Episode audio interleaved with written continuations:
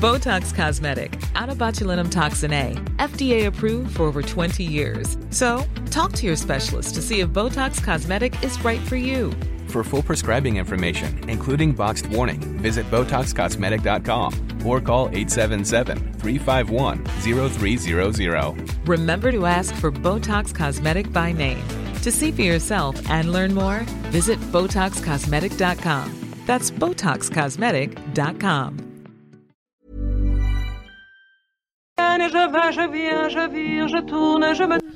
Bonsoir tout le monde, comment ça va Bonsoir. Gros délire, gros gros délire. Gros délire à fond. Surtout que comme vous avez pu le remarquer, Sophie Marie n'est pas là. J'ai dû embaucher franchement à la va-vite une doublure. Euh, comment t'appelles-tu, doublure Je m'appelle euh, Marianne. Elle va nous parler de chagrin d'amour, mais elle a préféré garder l'anonymat. Voilà, tout à fait. je suis une doublure euh, foireuse de SML, euh, carrément. Qui est beaucoup plus bonne, on est d'accord Marianne Oui, bah, non, que Ah. SML est-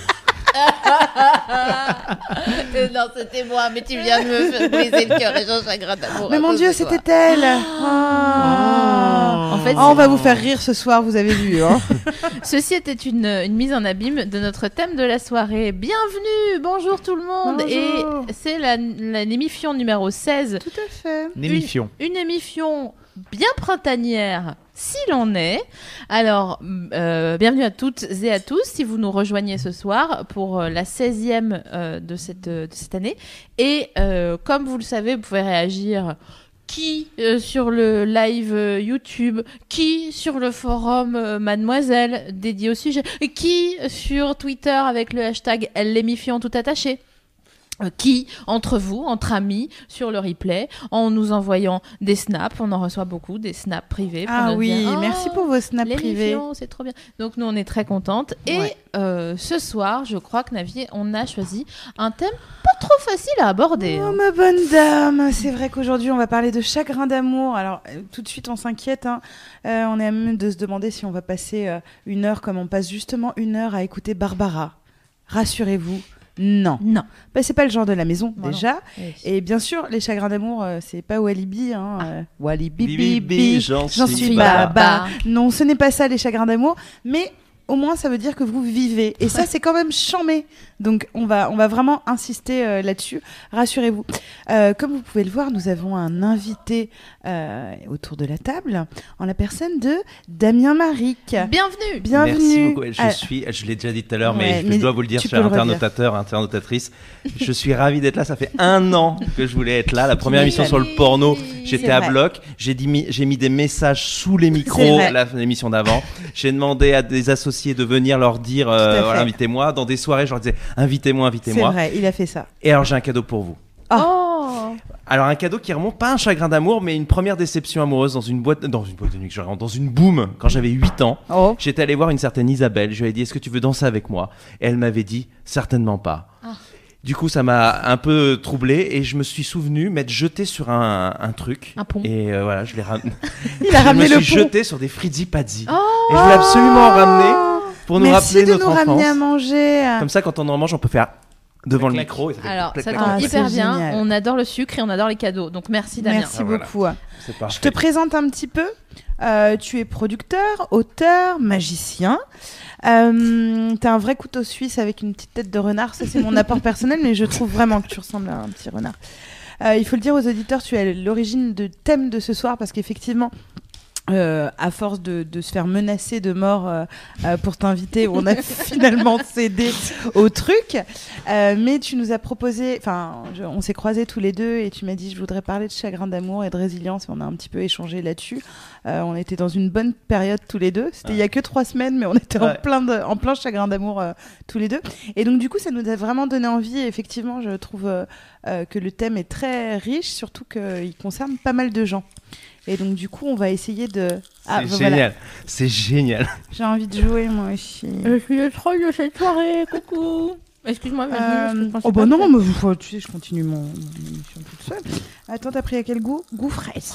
Il y a coca aussi. Euh, tu veux, que- tu en veux? Tu veux que je te le jette? Parce que effectivement, on accueille une autre personne. Enfin, on l'accueille. C'est lui qui nous accueille. Oh, je, l'ai- je sais mal jeter.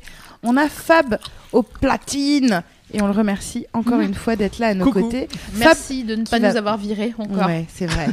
Fab, qui, avouons-le, euh, ne servira pas à grand chose ce soir, Ouais. puisqu'il nous a avoué tout penaud tout à l'heure dans la cuisine. Oh, bon, tu sais, moi, j'ai jamais euh, vécu de chagrin d'amour. Incroyable. Je me sens vide. Euh, c'est pas grave. On va te donner envie d'en avoir un pour Incomplet. ce soir. Tel un frigo un 28 du mois. C'est ça. Est-ce que tu veux que je dise de, de quoi on va parler ce Eh soir? ben, comment on s'organise ben, effectivement ce soir en De fait- quoi on parle? Je vous propose.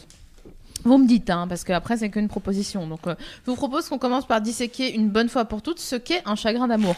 Parce que on voit bien qu'on se dit ah, ah mais qu'est-ce que c'est vraiment Elle me rend la, la monnaie de ma pièce, c'est bien. Donc,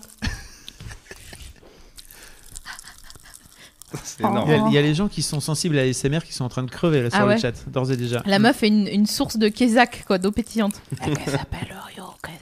Ouais, c'est trop marrant. Ouais, pardon. Donc, on va disséquer ce que c'est un chagrin d'amour pour de vrai. Pour ça, Virginie, je crois que tu vas nous donner euh, quelques chiffres Oh, bah, c'est bien possible. et des petits machins, quoi, histoire de se mettre euh, quelque chose sous, Sous la la dent. dent. Mhm. Et se dire qu'on a bossé un peu. Ensuite, on parlera euh, des sept, étapes, des sept étapes du deuil, de la relation amoureuse, finalement, qui sont complètement similaires aux, aux étapes du deuil euh, classiques. Euh, vous, allez les, pardon, vous allez voir que selon votre caractère, votre âge, votre culture, votre façon de penser, en fait, c'est à la fois terrifiant et rassurant. On a exactement tous le même schéma. Donc, on passe généralement par ces étapes avant de pouvoir remettre euh, le pied à l'é- l'étrier. euh, Je comme on trouve dit. ça vraiment euh, surprenant que ça soit la même chose selon les, les C'est fou. cultures et l'âge, parce que c'est Ouais. la seule constante dans la vie d'une personne euh, où on sait que potentiellement à un moment donné, euh, quel que soit ton travail, ton âge, ton pays, tu vas passer par cet état où tu dis ah, ah, ah, ah. Sauf Fabrice Florent. Sauf Fabrice Florent, mais sa vie n'est pas finie. Je me sens Enfin, je me Non, mais on, on souhaite pas. Non mais euh, non euh, Kat, non je me sens tellement jugé. non non mais Non, Je vais vous Non. laisser. non, mais non, mais écoute, non mais ça va être marrant t'es le pour toi. puceau de tu la vas- bande, t'es le puceau de la bande. Tu vas nous apporter un, un témoignage euh, neuf, c'est bien.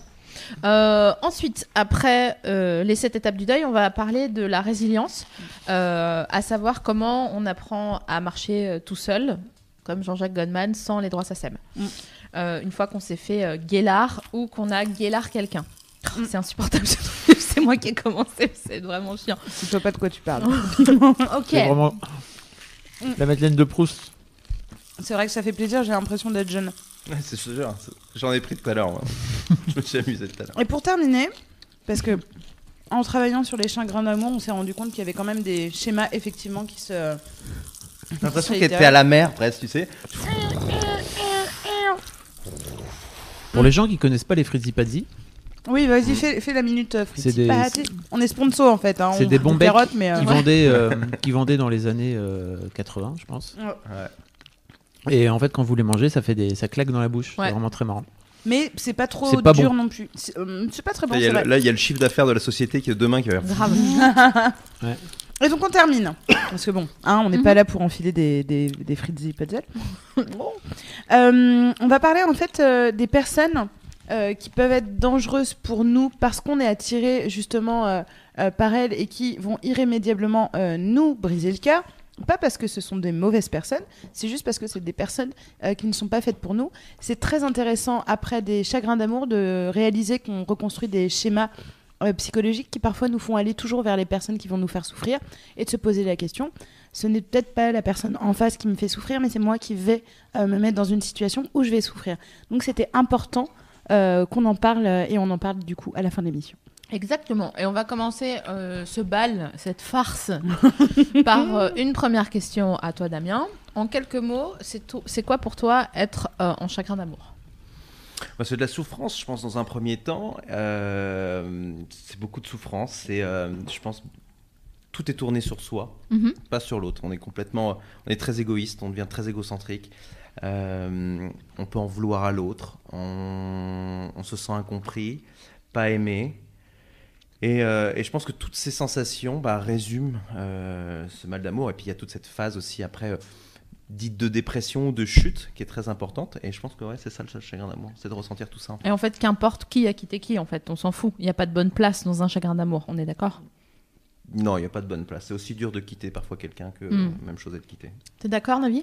Ah bah euh, oui, Euh, oui, oui, oui. Euh, tu, tu veux savoir moi ce que je pense euh, des, des chagrins ou, Bah euh, oui, oui. Euh, moi, ce que je trouve fou, parce qu'en fait, j'en ai finalement pas tant connu que ça, mais j'en ai connu un du coup qui était plutôt assez violent. Euh, j'ai l'impression qu'on construit plein de choses dans sa vie, de, de tous les ordres, et qu'un chagrin d'amour te fait euh, tout revoir avec des lunettes noires. Tout ce que tu as con- construit n'a plus d'importance. Euh, rien ne t'anime plus jamais, qui, ce qui ressemble à la dépression pour le coup. Et ça te met dans un état où vraiment plus rien n'a d'importance. Alors moi, je peux, je peux même parler dans le cas de quand on a un enfant qu'on adore. C'est, c'est voilà, c'est, c'est quelque chose de fort qu'on a construit. Quand on est en, ch- en vrai chagrin d'amour, même ça, euh, t'as du mal à te dire. euh, mais c'est, cool quand même. T'as, un, Oui, enfant, le- machin. C'est le principe vraiment- de la dépression en fait, de plus C'est voir ça. le, Ouais. le bon côté de- des choses et d'être centré sur soi comme Ouais. tu Tout le est détruit quoi, et euh, tout est moche. C'est ça qui est très triste. C'est vraiment tout est moche. Et on n'en voit pas le- forcément le bout. Mm. On se dit, bah, il n'y a rien qui va me redonner une vie. Je pense que je ne vais pas aimer de nouveau. Mm. Ce qui est un, ce qui est un mensonge hein, en ce Oui, oui, moment. tout hein, à mais, fait. euh, mais on Voilà, c'est la seule de constante euh, de l'amour, c'est la seule, et le désamour, c'est la seule constante dans la vie de tous les humains euh, Ouais. sur, euh, sur la Terre. Donc, euh, la première leçon de ce soir, c'est si vous êtes en chagrin d'amour, si, si vous arrivez à passer le cap dit de la gastro, Mm. euh, on croit qu'on va crever, mais en Ah. fait, le lendemain matin, ça va un petit peu mieux, puis un petit peu mieux, eh bien, vous allez réaimer. Voilà. Pardon. Bah, qu'est-ce que tu fais C'est à chaque fois qu'on dit, voilà, à chaque fois qu'on dit quelque chose de bien. très bien, Ah, c'est on, cool. a, on est validé par Dieu Fab. Donc, euh, qui est le Navi, je crois que tu as trouvé quelques, quelques propos d'un certain psychanalyste qui nous intéresse pour cette première partie. Tout à fait, effectivement. tout, à fait, tout à fait. Hein, donc en travaillant, je suis tombée sur les propos de Patrick Avran, qui est un psychanalyste et qui a publié un ouvrage qui m'a l'air fort intéressant. Je vais pas vous dire que je l'ai lu, mais vraiment j'ai lu beaucoup de passages et je me suis dit je vais l'acheter. Les chagrins d'amour, un moment de vérité, c'est édité euh, édi- édition du Seuil. Donc en fait, son truc, c'est de comprendre en quoi il n'y a euh, qu'au moment du chagrin qu'on peut évaluer l'amour que l'on a porté à l'autre. C'est-à-dire que quand on est amoureux, on a vraiment l'impression que c'est cool, mais c'est vraiment au moment du chagrin que tu mesures euh, euh, les dégâts, quoi. Et pour lui, il existe trois sortes d'amour. On a l'amour dit de consommation, genre j'ai adoré ça chez cette personne, c'est ce que j'attends d'un ou d'une amoureuse. Euh, je vais donc chercher à nouveau cette qualité chez mon pro- prochain grand amour. Donc du coup, c'est un chagrin qui va un peu vite, dans le sens où on se dit bon bah je vais rapidement trouver euh, euh, chaussure à mon pied avec euh, quelqu'un d'autre, parce qu'il est remplaçable. En tout cas, tu te, tu te mens, enfin, tu te, f- euh, tu, as, une nouvelle obsession Mm. Oui. qui est de trouver chez quelqu'un d'autre Euh, les, mêmes qualités. les mêmes qualités. Et tu sais que c'est possible, parce que ça peut être soit des choses même superficielles, hein, mais j'adorais son corps, j'adorais ci, j'adorais... Enfin, Mais comment t'expliques, par exemple, que quand tu es amoureux de quelqu'un et Mhm. tu dis je ne retrouverai jamais. Ah, mais ça c'est un euh, autre amour, justement. Ah voilà, Ouais. d'accord. Donc ça, c'était sur l'amour de la consommation. Ensuite, il y a l'autre sorte d'amour qui est l'amour euh, du jeu de rôle. C'est-à-dire qu'on est avec quelqu'un et euh, qu'on a l'habitude soit d'être dans la soumission euh, du partenaire ou bien l'inverse. Ces gens-là n'aiment que des personnalités dominatrices ou contrôleuses ou bien passives et dociles. Enfin bref, on a tout ce qui est de la relation amoureuse qui est l'ordre de j'aimais le rôle que je tenais dans ce couple et donc du coup je deuille le rôle qui encore une fois est un chagrin d'amour difficile euh, mais qui passe. Euh, le troisième amour est beaucoup plus compliqué, c'est celui qu'on appelle de l'amour absolu. On n'arrive jamais à faire le tour de la personne aimée, on ne sait d'ailleurs pas précisément pourquoi on l'aime, on serait incapable de le dire, on l'aime, c'est viscéral. On est en communion, on n'est plus soi-même, mais on est aussi euh, au plus profond de soi-même. Et là, c'est vraiment la merde, euh, ce qui explique euh, le, le psychanalyste quand on est vraiment dans cet amour absolu. Les étapes du deuil sont très difficiles et c'est là où les patients sont assez surveillés euh, parce qu'on peut parler de, tu vois, de, de, de tentative de suicide parce que vraiment, euh, l'idée de vivre sans la personne, c'est un peu mourir. Donc on a du coup ces trois, euh, ces trois formes d'amour très différents qui font des chagrins différents, tout aussi forts, avec l'amour absolu étant bien sûr le, le truc horrible. Et ce qui est très bizarre, c'est qu'on aspire tous à vivre cet amour absolu, Qui est le plus horrible qui est le plus horrible à euh, digérer à par la suite. Damien, je crois que tu nous disais tout à l'heure que tu avais connu quatre euh, formes de chagrin d'amour et je trouve que c'est assez intéressant de voir que tu es quand même bien sur tes deux gambettes euh, ce soir, Ça bien va. que C'est Guibol. Ça va. En fait, il y a, j'en ouais, ai vécu quatre, euh, qui sont les quatre recensés en plus. Mm. Euh, le premier, c'est celui de, de perdre quelqu'un que la vie vous enlève. Et vous n'avez pas le choix, ni la personne. Le deuxième, c'est euh, d'aimer quelqu'un, mais qui ne sait pas que vous l'aimez et qui ne le saura pas parce que vous, perdez, vous la perdez de vue. Le troisième chagrin, c'est celui d'aimer quelqu'un qui vous quitte pour quelqu'un d'autre ou pour une autre vie. Et le quatrième chagrin, c'est d'aimer quelqu'un qui ne vous aime pas. Hmm. Et donc j'ai eu, euh, alors je vais dire cette chance d'avoir vécu ces quatre chagrins d'amour. Parce que pourquoi je dis cette chance? Parce que j'ai pu aimer avant. Et aimer, c'est une chose fabuleuse. Et, euh, et je continue d'aimer d'ailleurs. Et, euh, et ces chagrins d'amour sont juste une étape avec soi-même. C'est-à-dire que vraiment le, le- le- le bonheur ne dépend que de vous à ce moment-là.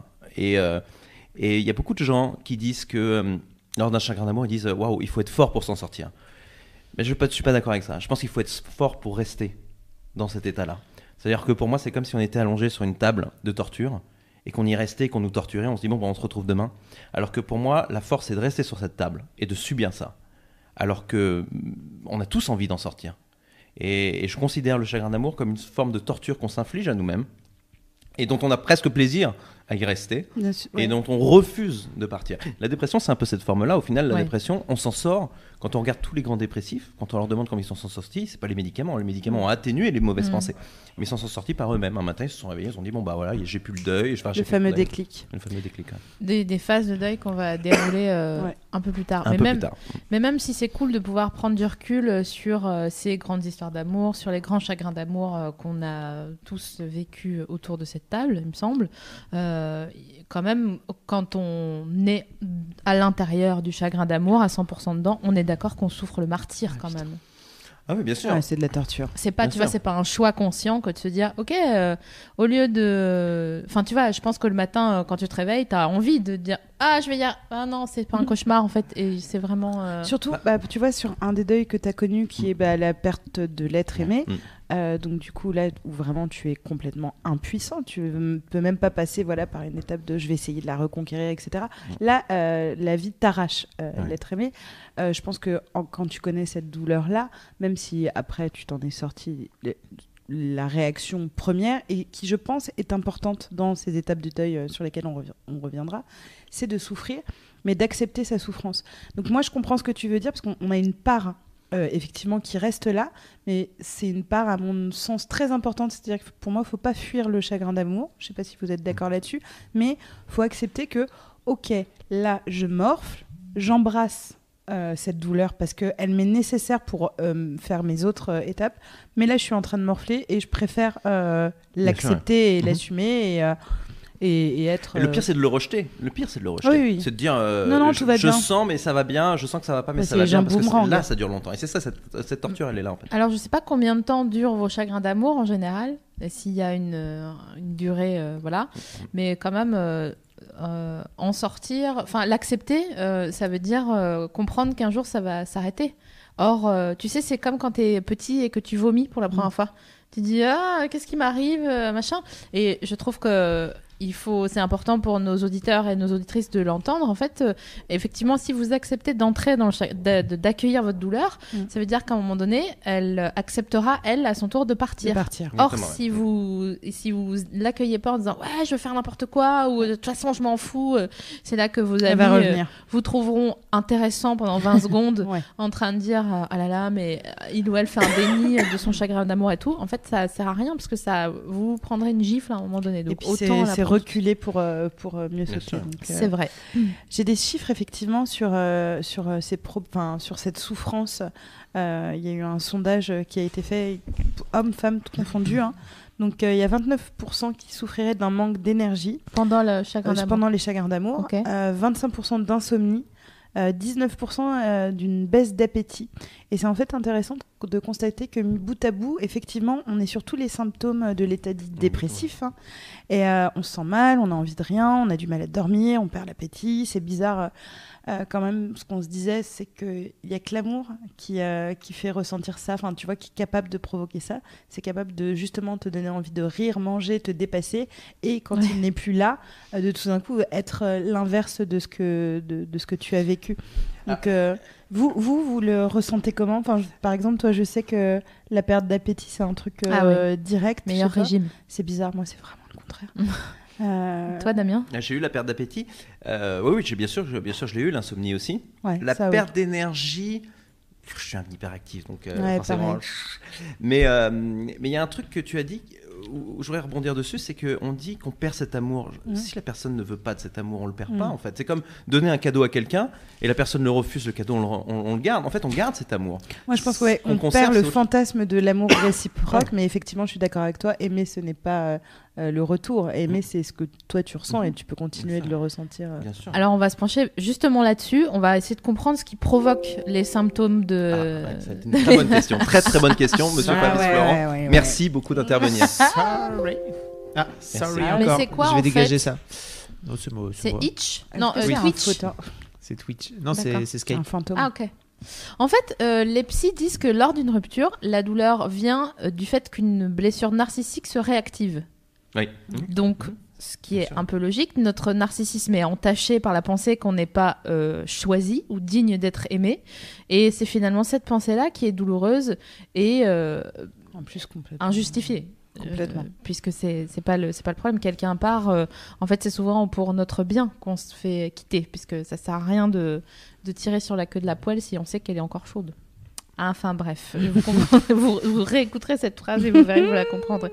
Donc euh, l'important à ce moment-là c'est d'accepter que cette blessure est avant tout euh, narcissique même si le quotidien est difficile à vivre sans l'autre.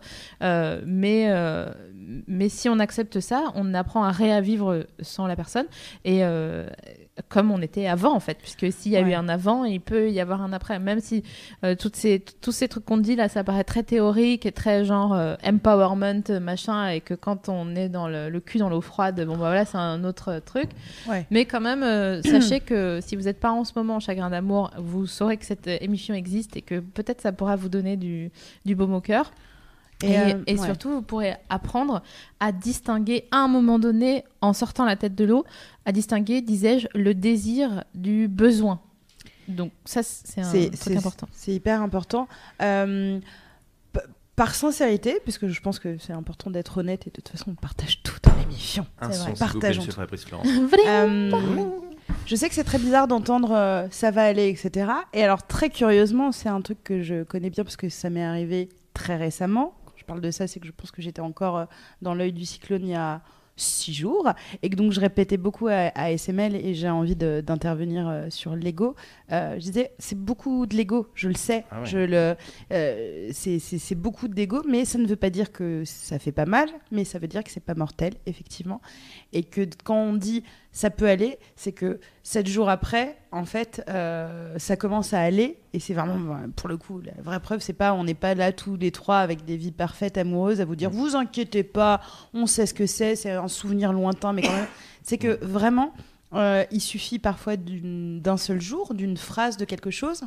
euh, qu'on attend patiemment, hein, qui arrive, mais pour nous faire complètement revoir la lumière, faut juste accepter que effectivement le temps passe très lentement en chagrin d'amour. Ouais. C'est vraiment le plus difficile que j'ai découvert ces derniers C'est temps. pas l'amour qui fait mal, c'est le, c'est la solitude, Ouais, c'est c'est le manque d'amour, c'est le rejet. C'est ça qui fait mal, Ouais, ouais, pas l'amour. L'amour, c'est une des choses qui fait le plus Non. de bien. C'est et c'est- c'est et c'est vrai que c'est beau de Mm. nourrir des sentiments euh, amoureux. Mm. Fab, tu voulais un Oui, sur le, sur le forum, il y a Margot qui, est, Margot qui fait partie de, de l'équipe hein, de Mademoiselle, Oh, qui- suit euh, l'émission et qui dit. Perso, ce qui me blesse de ouf, c'est de continuer d'aimer et de me dire que l'autre n'a qu'une envie, que je sois loin de lui. Mm. Je crois que dans toutes mes ruptures, c'est ce qui m'a le plus baissé. C'est super vexant et rabaissant sur le coup.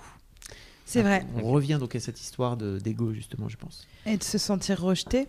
Oui. euh, et donc pas assez important. Mm. Oh, je mets mon petit sucre Non, dans mon thé, écoute. Mais Euh, vous savez, euh, il, me, bien. il me semble quand même que euh, c'est ce qu'on dit à chaque fois, euh, et ça rejoint un, un peu la thématique du sexe de chacune de, de nos émissions, parce que euh, dans ces moments-là, encore plus que n'importe euh, autre moment, n'importe quel autre moment, il faut construire sa maison, sa maison à soi, et enfin essayer de se suffire à soi-même, et essayer de se contenter. euh, dans les moments difficiles de, ce qu'on est soi et euh, apprendre à s'apprécier et à essayer de, faire une, comment dire une catharsis un peu de des, des choses qui nous qui nous effraient parce que on a notamment pour euh, les filles j'ai l'impression tu nous diras si c'est pareil euh, de ton côté Damien mais nous on a une peur de l'abandon qui est assez euh, généralisée pour plein de raisons je sais pas si tu as la, la même ou pas mais Non, moi non, mais j'ai très souvent entendu des filles Voilà. dire ça, cette peur de l'abandon. Parce ouais. que on a l'impression- bah, on est parce qu'on est abandonné par la société dès notre naissance, en fait. Non, mais c'est vrai. Je veux On est pas. à ça d'être je veux jeté au pas- ravin. Non, mais je veux, je veux pas dénoncer, mais, euh, mais Tu je dénonce. un Non, mais je dénonce, c'est vrai. On a ce rejet-là euh, euh, des, institutions. On a quand même ce truc de euh, un fils, ah bah non, c'est une fille. Et tout d'un coup, bah voilà, t'es une petite fille et tu sens quand même que c'est un peu moins bien. Donc effectivement, c'est un truc qui est plus viscéral et inconscient chez nous. Euh, Énormément de gens quittés hein, sur le chat. Euh, genre il y a deux jours, trois jours. Ah ouais. Salut à Ah tous. d'ailleurs ouais il y a quelqu'un je, je, je, je fais une parenthèse parce que quelqu'un je me souviens plus sur euh, Ouais. sur ouais c'est Après alors Pâques. ouais il faut qu'on en parle mais Toujours après Pâques. bien sûr c'est vrai, hein. Avant la l'été, après Pâques. euh, ouais voilà. c'est la meilleure période pour euh, pour, euh, pour pour les chag- chagrins d'amour je voudrais juste faire un petit coucou quelqu'un qui m'a écrit sur Twitter pour me dire qu'effectivement elle venait de se séparer de son perle de lait Euh, et c'était du coup une allusion à l'émission que nous avions fait avec euh, Aude euh, GG euh, à propos du déclic sexuel. Et elle dit c'est triste parce que en fait on regardait cette émission ensemble ce soir-là et donc du coup ils partageaient l'émission ensemble et ils se sont séparés cette semaine. Je voudrais lui faire des, des- des bisous et big up à de toute façon tous les gens qui sont sur le chat et dire euh, que de toute façon on est là pour vous en parler pour vous donner des astuces euh, Ouais. Et mais- peut-être même des solutions. et des Ouais. solutions. J'ai un truc à dire sur euh, les perles de lait euh, Ouais. qui, qui quittent. Euh, dans ma vision des choses, et Dieu sait que j'ai été quittée. Non d'une pipe. Alors là, voilà. Le tour de la, fer- la- de la Terre, je l'ai fait trois fois euh, à- à- en ramant sur mes larmes.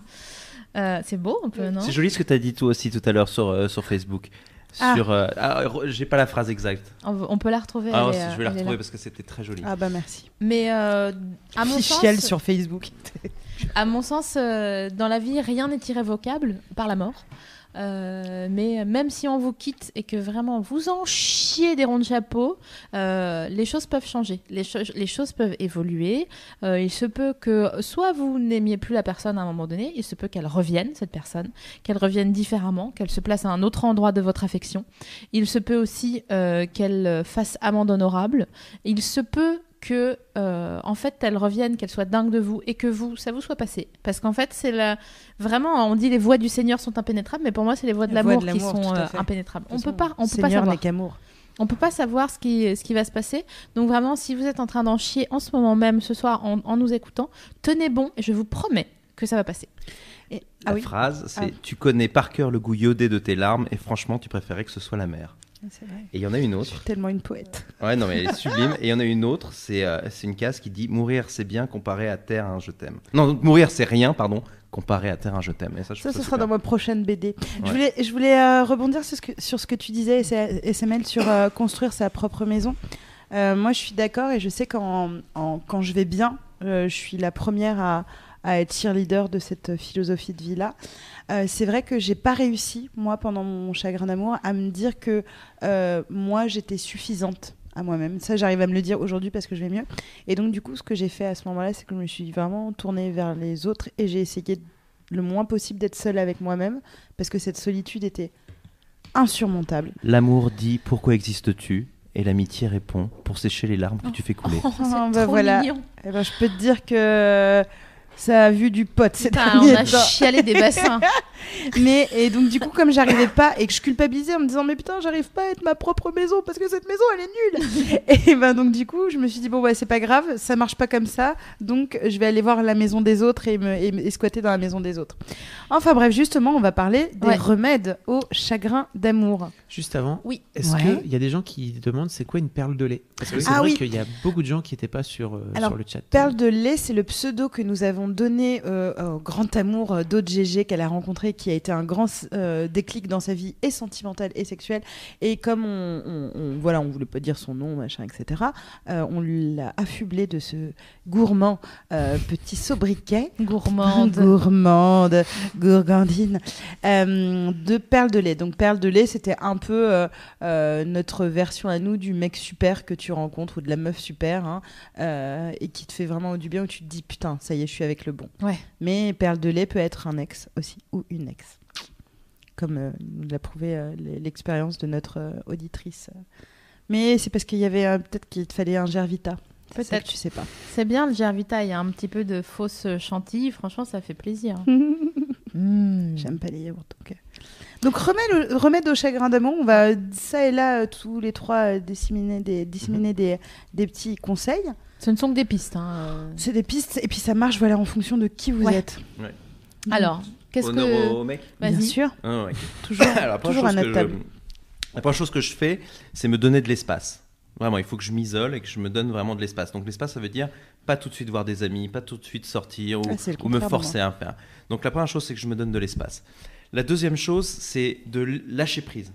Et donc de laisser tous les sentiments, tout ce qui est à l'intérieur de soi sortir. On peut pleurer, on peut Vomir. vomir à la limite, oui, bien sûr, vomir, euh, mais laisser vraiment son corps parler. Vraiment l'écouter, laisser son corps parler. Et à partir de là, en même temps qu'on ressent tout ça, ne pas en vouloir à l'autre. Parce que l'autre n'y est pour rien. Mais Ah oui, mais surtout. comment tu fais pour pas en vouloir à l'autre? Sauf, sauf si L'aimer, il toujours continuer à l'aimer. Non, mais sauf si t'as fait. Ah oui, sauf si vous avez fait du mal ou, ou consciemment, mais, mais c'était pas mon cas en tout cas. Donc ne pas en, en vouloir à l'autre, toujours aimer l'autre. Et ça, c'est une chose que je ressens même encore aujourd'hui en fait. Mhm. et, euh, et, et de comprendre l'autre, d'avoir de l'empathie pour comprendre que l'autre n'y est pour rien là-dedans et qu'on Ouais. on- est l'unique responsable. Si cette personne est, est- est mauvaise pour vous, Mm. s'en éloigner. Donc s'en éloigner, c'est-à-dire euh, couper Internet, couper... Et se euh, faire violence pour le et se faire. faire violence pour le faire. Mais il faut vraiment le faire. Ouais. Donc Ouais. couper Internet, euh, effacer le téléphone et toutes ces choses-là. Donc il faut vraiment le faire. Si cette personne n'est pas néfaste et que vous avez suffisamment de recul pour le faire, du coup, bah, et que vous continuez à aimer cette personne, d'être bienveillant avec cette personne et, et de profiter de chaque moment, c'est ce que je fais moi en tout cas, de profiter de chaque moment de cette personne. Et ensuite, la troisième chose, la quatrième, ou la cinquième, je sais plus, non, la quatre- plus. cinquième, Non, ouais, quatre, voilà, je quatre, voulais voir si vous suivez. Quatre. Fabrice, il y suit plus. Non, il est sur il le est sur le- chat. chat. Et la cinquième chose, c'est de vivre et de créer des futurs possibles. Et en faisant ça, Calogero ou Damien Marie ah bon? J'adore. Calogero. moi. Ah, d'accord. Donc, euh, En faisant ça, il va se passer plein de choses. Mais vraiment, j'ai vécu en deux semaines des choses incroyables. Juste en vivant, en aimant l'autre, Mm. en lui souhaitant énormément de bonnes choses, en ayant contact encore avec cette personne, et, non- et j'en souffre pas. Et, et vraiment en, en- en se lançant à se dire tiens, euh, je vais aller à Londres faire un secret cinéma, euh, je vais faire si il y a un copain qui m'a rejoint, j'ai rencontré des gens que j'ai pas revu depuis longtemps. Effectivement, c'est euh, ta dernière, dernière, dernière solution me parle et j'aimerais y ajouter la version plus large ou alors fauchée.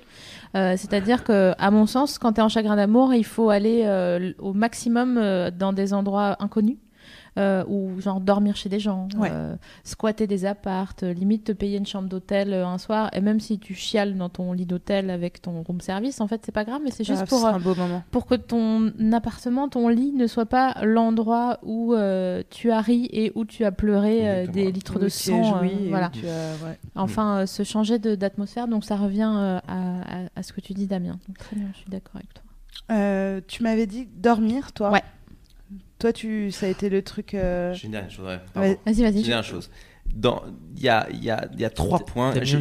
Excuse-moi, je te coupe juste un truc parce que prie. ça, ça, ça rebondit sur ce que tu viens de dire. Comment expliquer à ton entourage qu'il faut qu'il te laisse de la place? Non, mais on n'a pas besoin. Enfin, à un moment donné, on s'isole soi-même. Oui, puis ça va durer, euh, ça va pas durer, enfin je sais pas, ça dépend, mais en tout cas moi ça a duré euh, peut-être deux jours, deux jours où je me suis isolé Ouais. le temps d'un week-end, où j'ai vraiment fait le point avec moi-même et, euh, et- et j'ai vraiment laissé mon corps parler. J'ai pas parlé pour mon corps, je l'ai laissé s'exprimer. C'est-à-dire que d'une certaine manière, quand tu disais vomir quelque chose, vomir sa tristesse, vomir Mhm. tout ça, c'est d'une certaine manière enlever tout le mal qu'on a en se soi. purger. Exactement.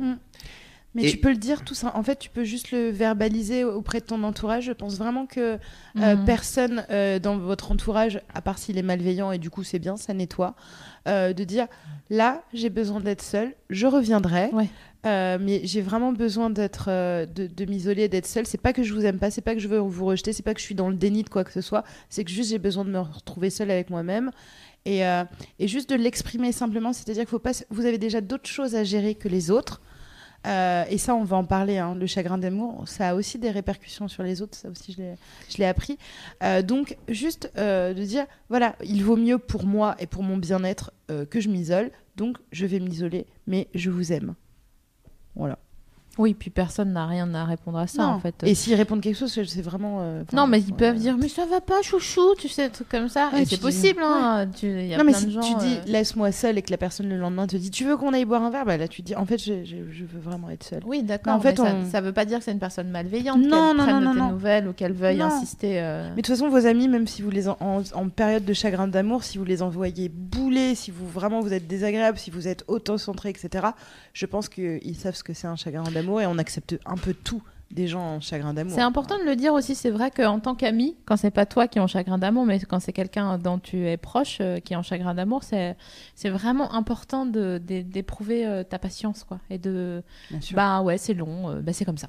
Tu, vas entendre la même histoire euh, 100 fois, mais c'est pas grave. euh, Tu vois, dans trois semaines, ça sera passé. Et vraiment, c'est important parce que quand c'est vous qui êtes à sa place, à la place du, du, la- du- du chagrinant, du chagriné, le chagriné et le chagrineur. euh, et ben c'est euh, vous dites ah ouais putain j'étais c'était relou et je vois Mm. euh, que qu'il y avait besoin quoi donc voilà donc à part ça euh, Toi, dormir, tu disais je disais dormir toi tu Ouais. dis- on disait aussi se branler Se, branler, ouais. Non, Il y en a qui. Eh ben, méditer. Ouais, et il y a un truc oui, que j'ai l'a entendu dans une conférence il n'y a pas longtemps et je me suis dit, mon Dieu, c'est ça qui m'a sorti au final de, de ce chagrin, c'est la gratitude. Alors, vous allez me dire, la gratitude euh, envers qui? En fait, la gratitude envers l'autre. Mm. C'est-à-dire que à un moment, cette personne, en tout cas de mon côté, m'a envoyé un texto qui était vraiment bienveillant. Et à La l'intérieur, personne quelque qui t'a brisé le cœur. Enfin, c'est moi qui me suis brisé le cœur. la, personne, n'a ne rien fait vers- pour- enfin, ne Ouais. t'a pas aimé, qui, qui ne t'a pas pas. aimé, voilà. Et à un moment donné, elle a envoyé un texto vraiment bienveillant. Ouais. Et à l'intérieur de ce texto, il y avait quelque chose qui a flatté mon ego. Et ça m'a fait vraiment du bien. Tu vois, j'ai gonflé Ouais. le torse, j'étais vraiment bien. Et tout d'un coup, je me suis senti avoir beaucoup de gratitude envers elle et beaucoup de bienveillance. Et tout à coup, il y a quelque chose en moi qui me faisait souffrir. Je pense que c'est l'ego qui faisait Hé, il, faut, il faut continuer de souffrir. Qui tout à coup a disparu Ouais. momentanément. Et j'ai fait en sorte après de vivre pour que justement. euh, ah, merci. Pour. euh, même pas pour oublier, parce que j'ai pas envie d'oublier Ouais. ça, mais, mais pour passer à autre chose en fait. Mais tu vois, c'est marrant parce qu'on est tellement tous différents que pour certains, euh, voilà, isolement, moi ça a été le contraire. Voir des gens, euh, tout, tout à l'heure avec Sophie Marie, je lui disais, putain, mais moi j'ai vraiment eu besoin de, me, de travailler.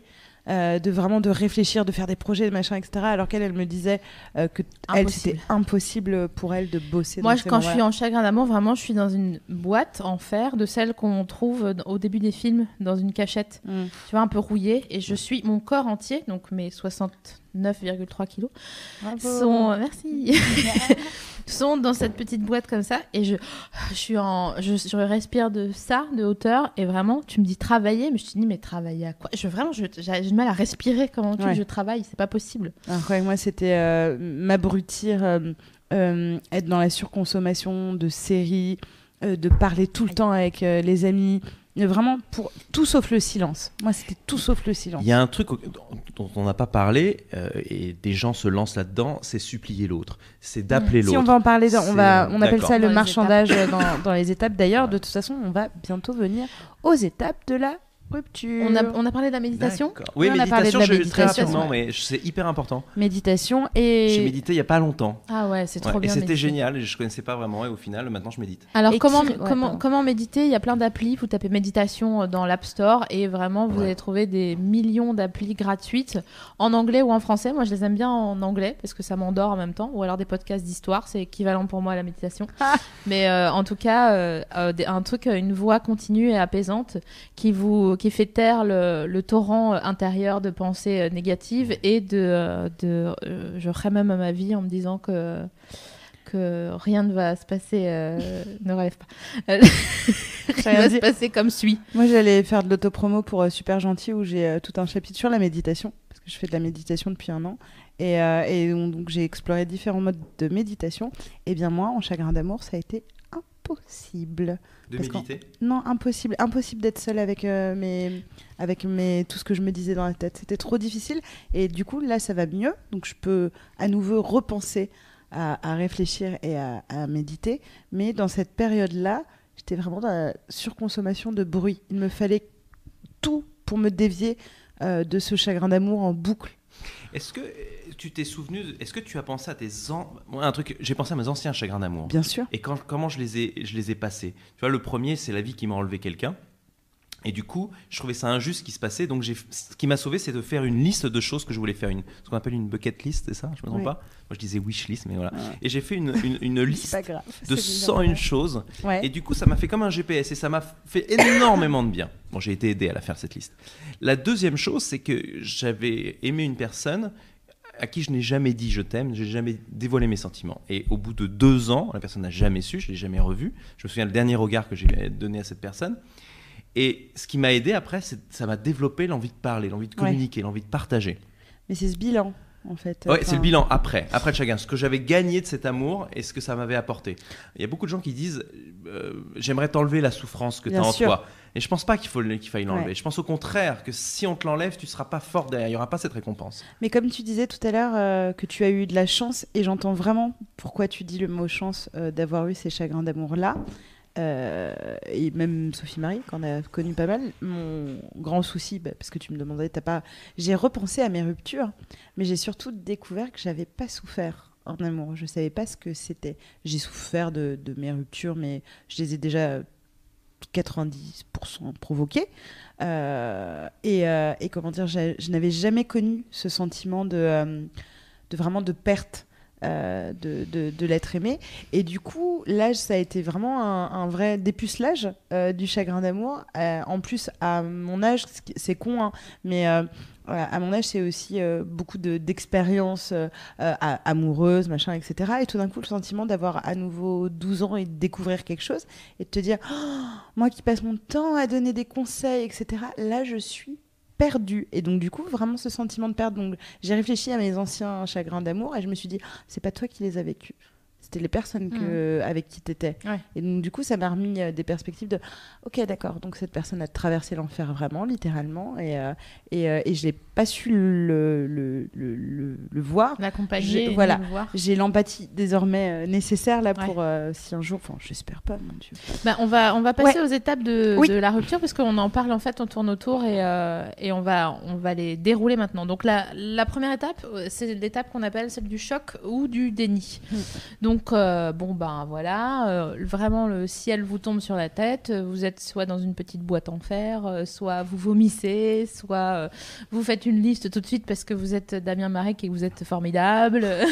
J'aimerais que ce soit tout de suite, mais non, c'était pas tout de suite. Soit tu dis des non mais ça va, Mais, en fait ça va. Le En, déni. en tout cas, euh, voilà, il y a, il y a une étape comme ça qui est la, la plus violente. Euh, bon, quand c'est le choc, bon bah vous êtes à la première étape. Quand vous êtes dans le déni, à savoir, comme dit Navi, euh, non non mais ça va, vous êtes au moins 1. Donc de toute façon, allez au choc puisque ça viendra. Tu vois vous Ouais. montrer juste d'un étage à un moment donné. Donc au moment du choc, ce que je préconise, vraiment, je suis pas médecin, mais ce que je préconise, c'est donc cette histoire de, de méditation.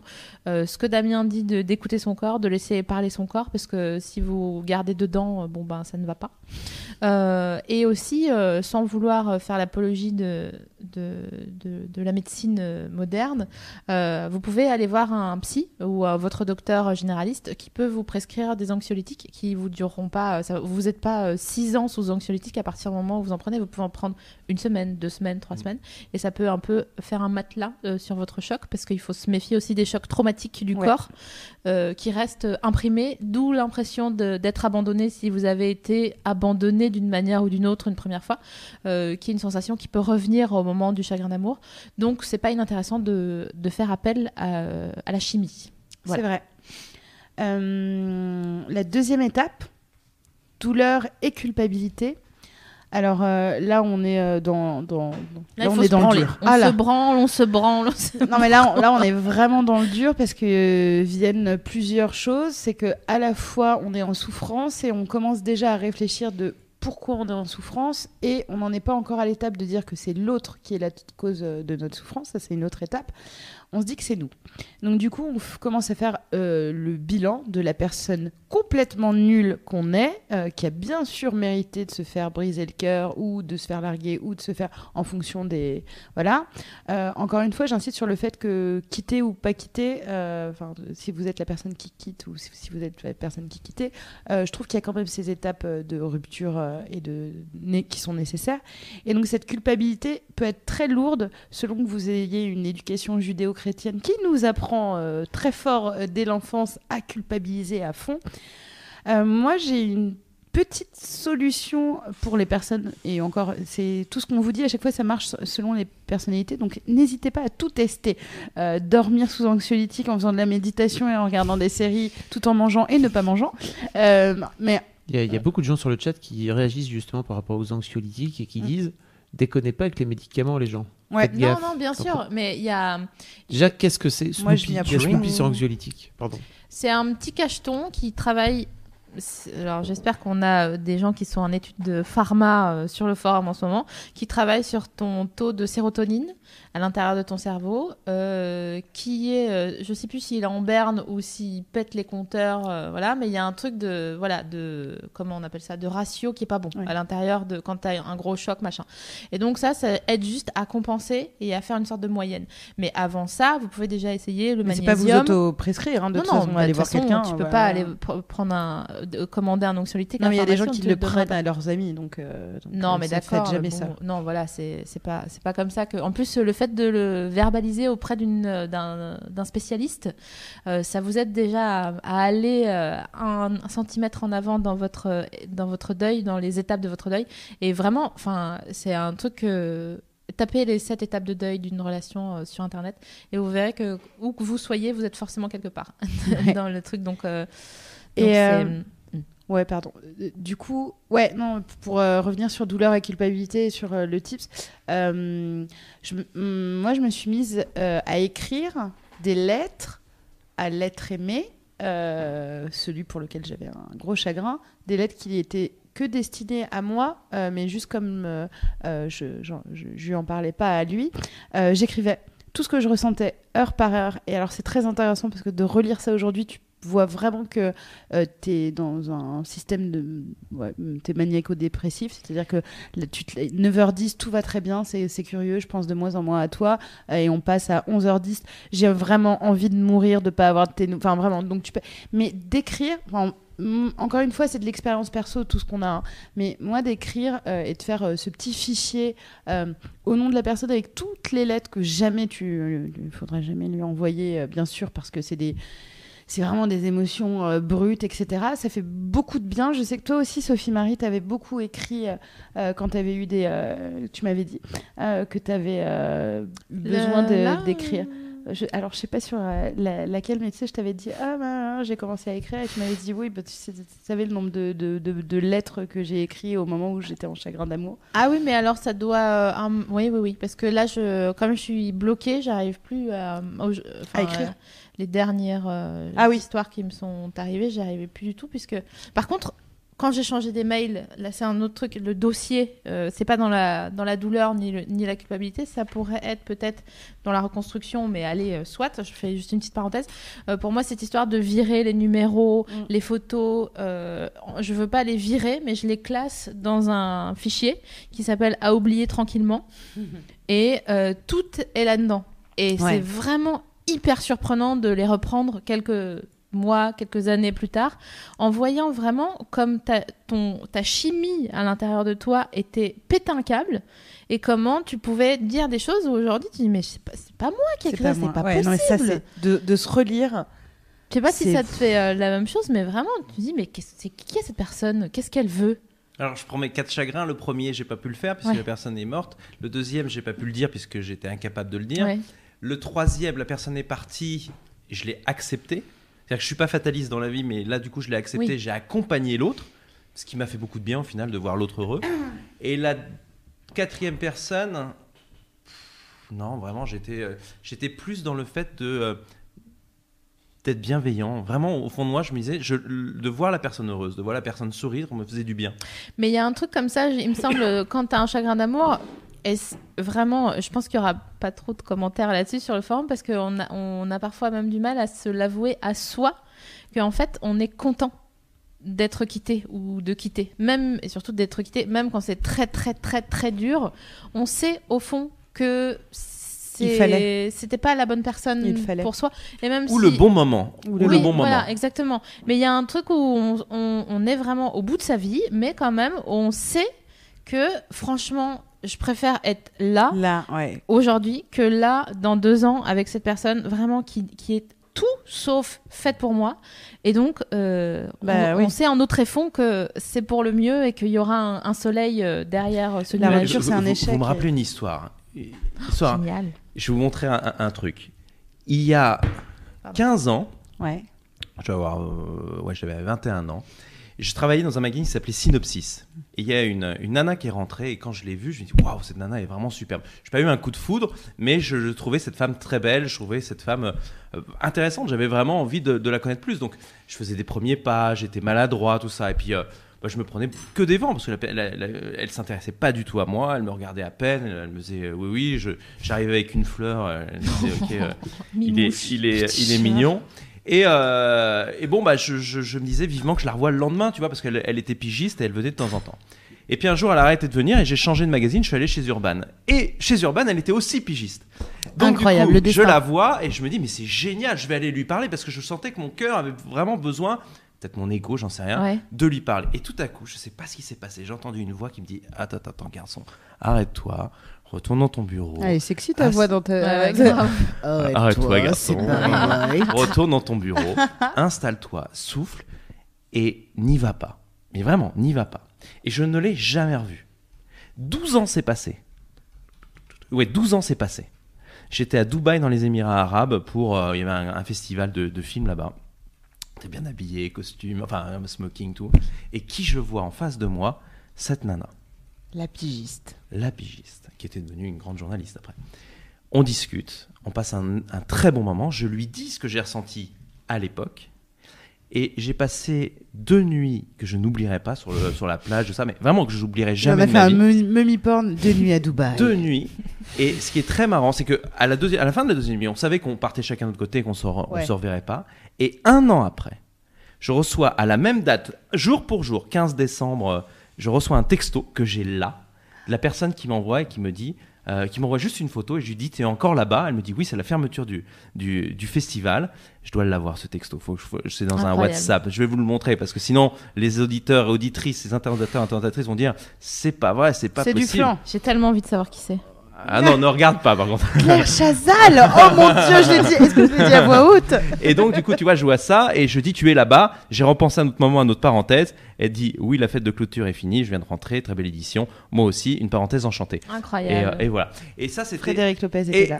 ce que je veux dire par rapport à là, c'est que des fois, il n'y a pas le bon moment.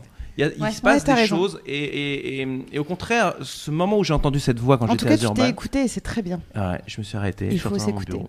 On va passer à la, à la phase numéro 3. Euh, C'était important que ce soit toi qui en parle, je trouve. C'est toi la spécialiste. Eh bien, la phase numéro 3 dans les phases de deuil, c'est la colère. Ah, voilà, même moi, je sais pas si C'est la pire des choses. c'est là où je, Je vais me- prendre un fritzi pati coca pour la peine. Alors, euh, bon, ben, la colère porte bien son nom. Puisque quand vous êtes en colère contre la personne qui vous a quitté ou que vous avez quitté, bon, bah, vous êtes en colère. voilà, merci.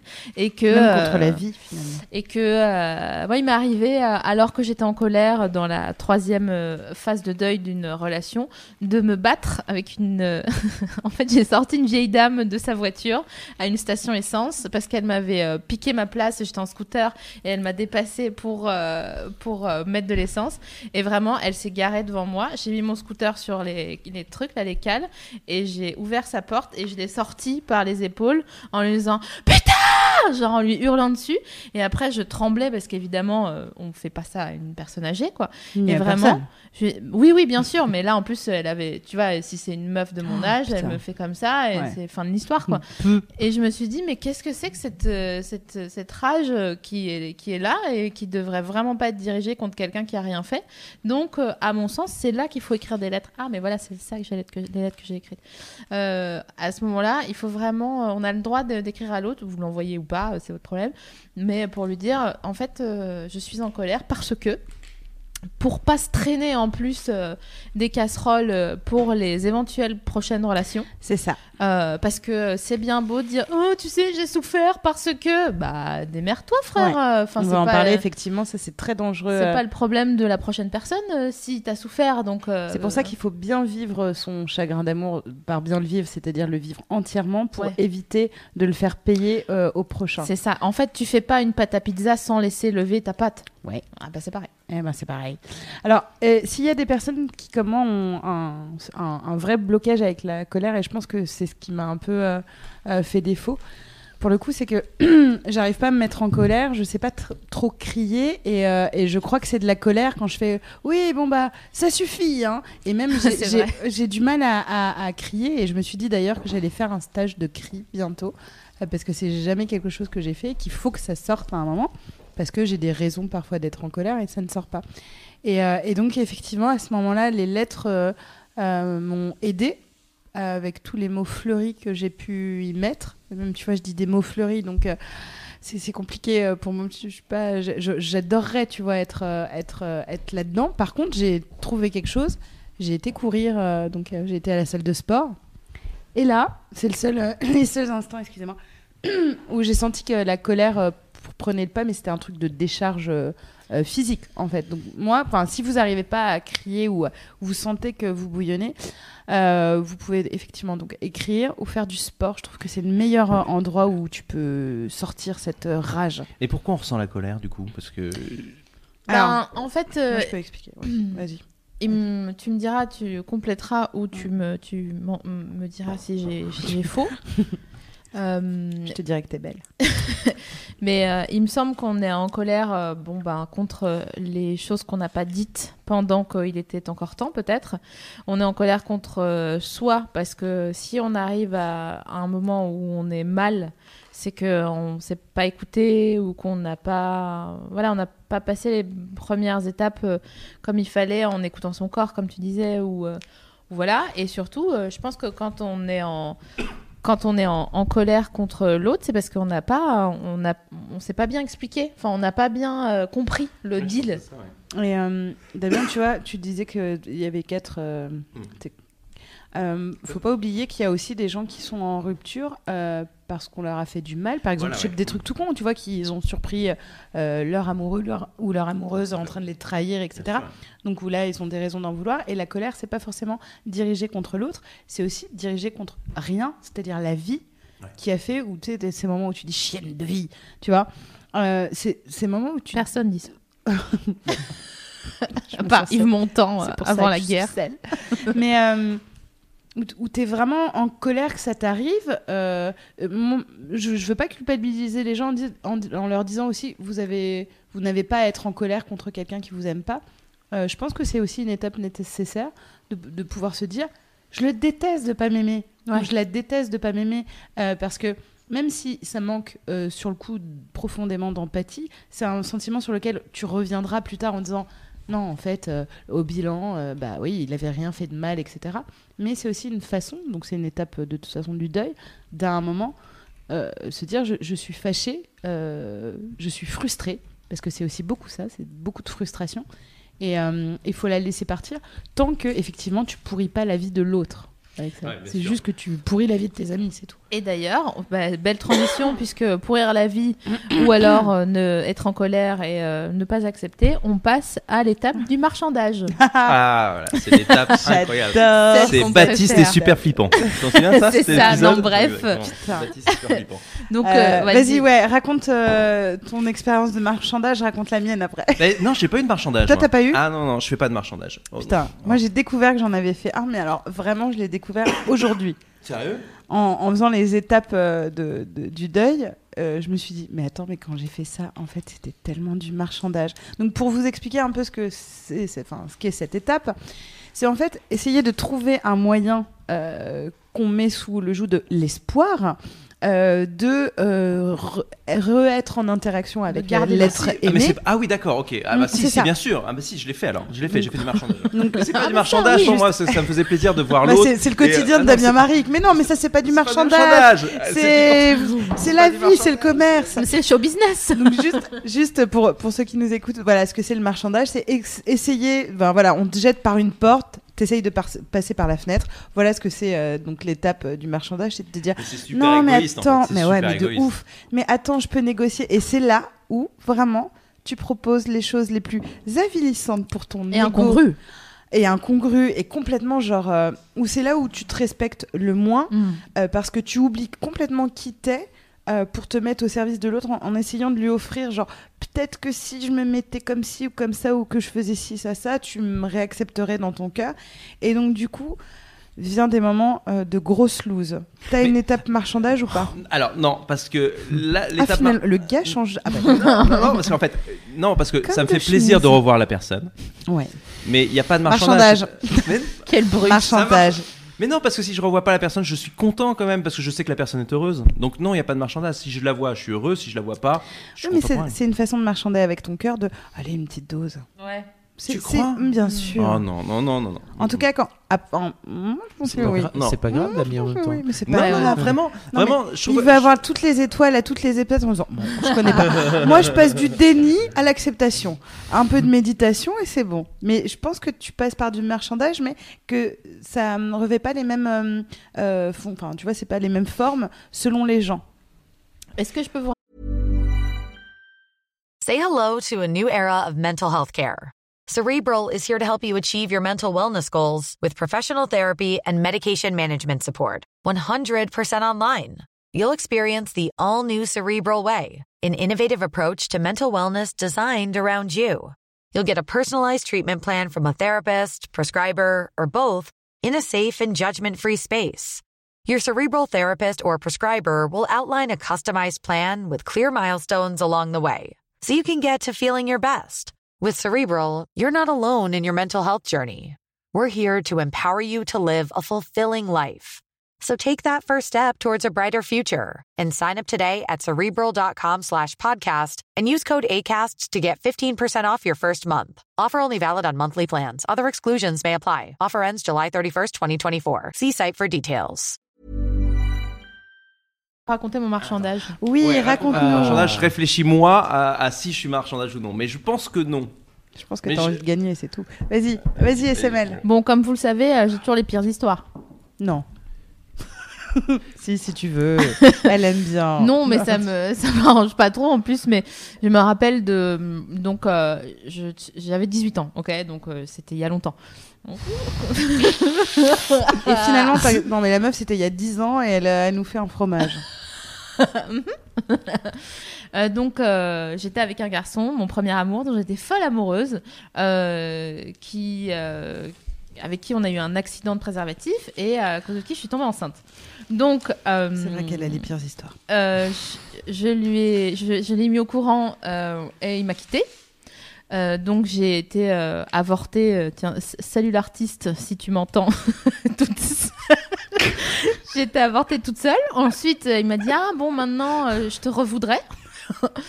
donc euh, j'ai dit Sophie. ah d'accord, euh, bah super, écoute, remettons-nous ensemble. Donc il m'a dit ouais d'accord, super. Après euh, on était ensemble, on était ensemble. Il est pas venu le jour où on visitait un appart pour s'installer ensemble. J'ai dit ah c'est pas grave, il doit avoir un. Donc j'ai dit bon mais voilà c'est pas grave, j'ai marchandé avec moi-même.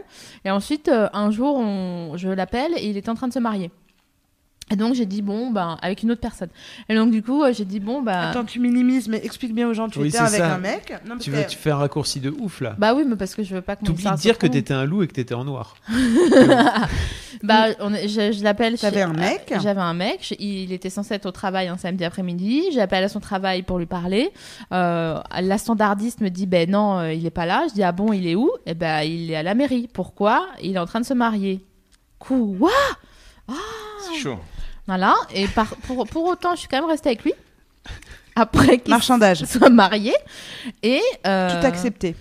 Et je, je l'ai euh, laissé partir, parce que je l'ai même pas quitté, mais au bout d'un moment, là, au bout de quand même quelques années, ça a duré 4 ans, euh, mis de bout à bout, euh, je l'ai laissé partir en me disant, non mais on se retrouvera euh, à un Comme moment donné, euh, voilà, voilà, voilà.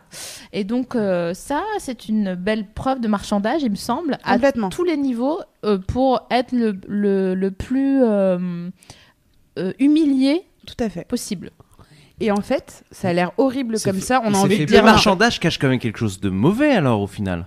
Mais non, c'est, c'est, en fait, Bah, c'est juste que d'être prêt à tout pour récupérer l'être aimé au lieu de réfléchir à son bonheur. C'est quand on- t'es en panique. on met... Et moi, je trouve ça, en fait, parce que ça n'a pas l'air sain dit comme ça, je trouve que c'est une étape nécessaire.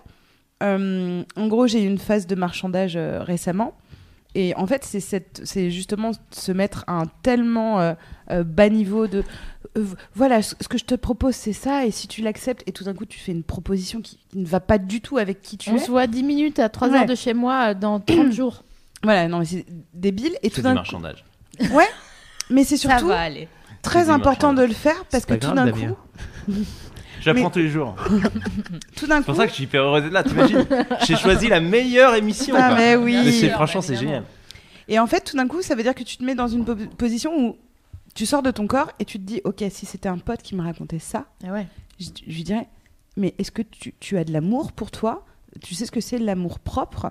Euh, à, à- à partir de quand ton amour pour cette personne doit transcender euh, le bien que tu te veux à Ouais, toi-même une fois que t'as dit Et ça. donc, la phase de marchandage, pour moi, elle a été importante dans le sens où tout, tant que tout le monde me disait non mais ça ne va pas, ce que tu es en train de faire, ça ne va pas, j'étais là oui oui oui, mais je l'aime.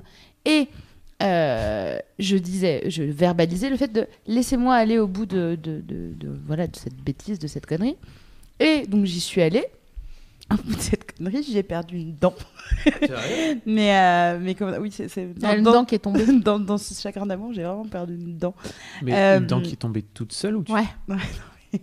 ah non, non, mais j'ai- vraiment perdu une dent. Mm. Oh, ça a été la cerise sur le gâteau, mais je te raconterai Mais ça. c'est. Mais, Ouais, mais je trouve que ce que tu as écrit sur Facebook, c'était euh, c'était vrai au final. Quand tu... Ah, mais... ah oui, D'accord, mais oui. je me Ah suis- non, non, j'ai non, cru mais- que c'était une métaphore et j'ai essayé de. Ah oui, mais je me suis en plus vraiment D'accord. arraché une dent euh, D'accord. toute seule. Mais non, mais elle- tu l'as pas arrachée de, de colère, Non, elle non, est non. tombée. Ah non, non, euh, non, oui, oui. Parce que les gens vont penser Oui, que. c'est ça. Non, non, non, je, je, non, je, T'es pas je- arraché je une me dent suis- Ah non, euh, attends, avec une attends, pince, alors, quoi.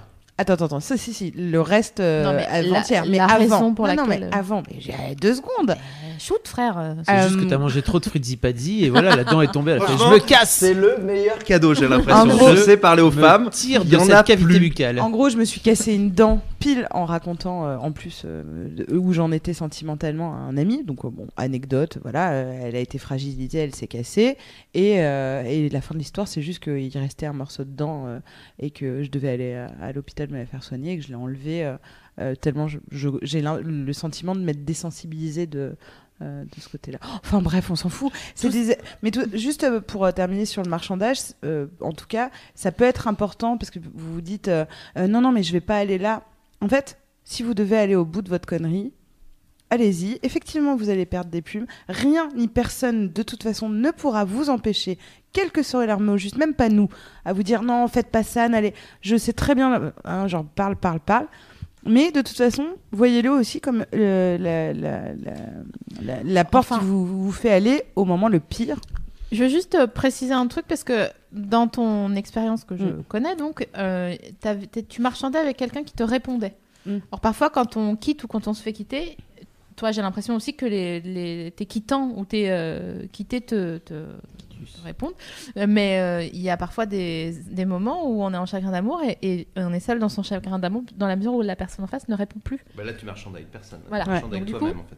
Tu peux- as beau essayer de, de marchander et d'envoyer des messages et des mots et des Mais c'est là où tu vas voir les parents et la famille, c'est ça Non mais justement, tu dis allez au bout de votre marchandage, sauf Non euh, mais quand euh, euh, oh, si les vous- amis et la famille de, de la personne que tu aimes, c'est là où en fait les gens euh, euh, ils deviennent fous et ils vont voir euh, la mère euh, de l'être aimé, les amis de l'être aimé, où ils commencent à, à harceler l'entourage pour l'atteindre lui. C'est pour ça que je dis qu'il faut euh, sachez la, connaissez la personne que vous avez en face de vous. Si c'est une personne dont vous savez qu'elle va pas vous répondre, essayez pas de. Enfin, c'est horrible d'envoyer un texto, de regarder toutes les 10 minutes euh, si vous avez une réponse, puis toutes les heures, puis tous les jours. D'où le Baptiste, c'est franchement, super, vraiment Ouais. flippant. Voilà. Regardez cet épisode. Bref, Baptiste est super flippant.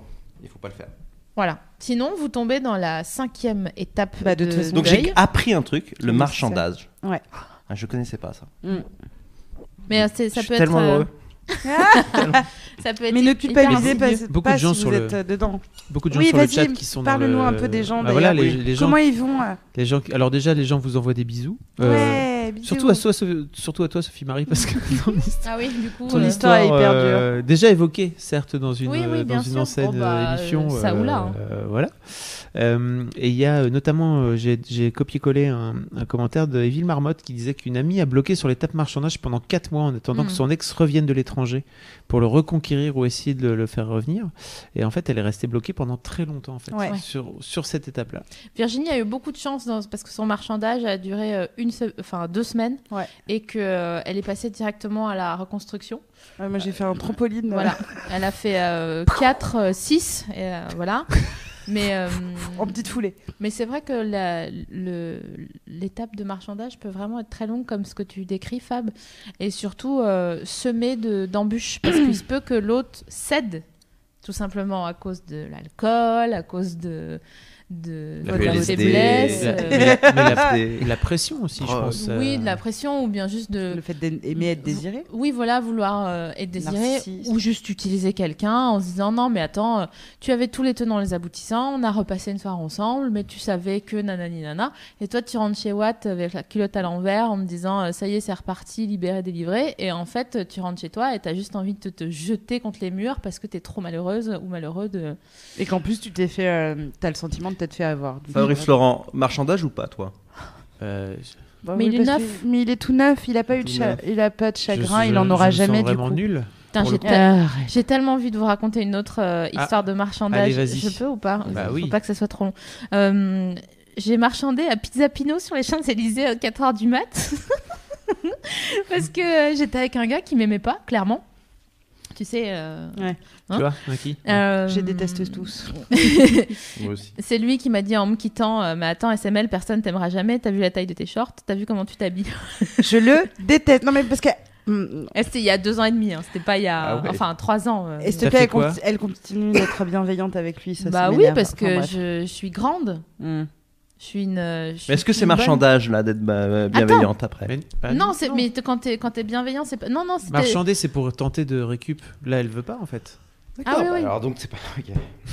Je suis encore après. Donc il te dit ça. Il me dit ça, euh, je lui dis ah mais non on peut pas se séparer comme ça, n'importe quoi. Euh, je lui dis j'ai faim, viens, mais limite je le tire par la manche, je lui dis viens on va manger une pizza, j'ai faim.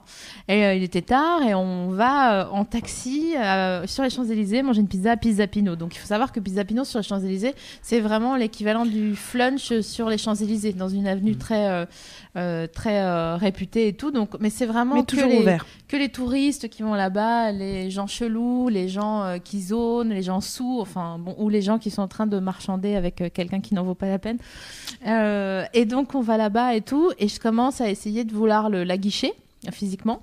Euh, ce à quoi il ne répond pas du tout, euh, sauf que euh, je me dis putain il faut que je trouve une alternative. Et donc on ne finit pas un tiers de notre pizza, on a mangé une part, je dis viens on s'en va, de toute façon on n'a rien à faire ici, c'est triste machin, donc on se rebarre, on retourne chez lui. Et là j'essaye tant bien que mal de le baiser, mais vraiment tant bien que mal parce qu'il n'était pas motivé. Et je me rappelle être partie avec J'étais tellement triste que je suis partie en mettant le ma- au petit matin. Il était assis sur le bord du lit comme ça. Il m'a entendu me lever parce que je, reniflais comme un, un vieux phoque. Et euh, je suis partie avec une jambe de collant et pas de jambe. J'habitais pas très loin de chez lui et j'étais tellement dans le mal que j'ai mis une seule jambe de collant et je l'ai laissé comme ça et j'ai mis mes chaussures et je suis partie en, dans la rue en disant Je viens de m'humilier, je viens de m'humilier. Donc voilà, sachez qu'on on Et peut, est-ce que euh, ça on peut avoir une carrière à succès. et Est-ce que avoir ça- traversé- Avec du marchandage. Est-ce que ça t'a permis de. Parce que c'est quand même un peu. enfin, Je sais pas si c'est extrême parce que c'est pas non plus du Non, marchandage. non, aussi. je ne suis pas Mais fait un shoot d'héros en disant si tu reviens pas, j'annule tout.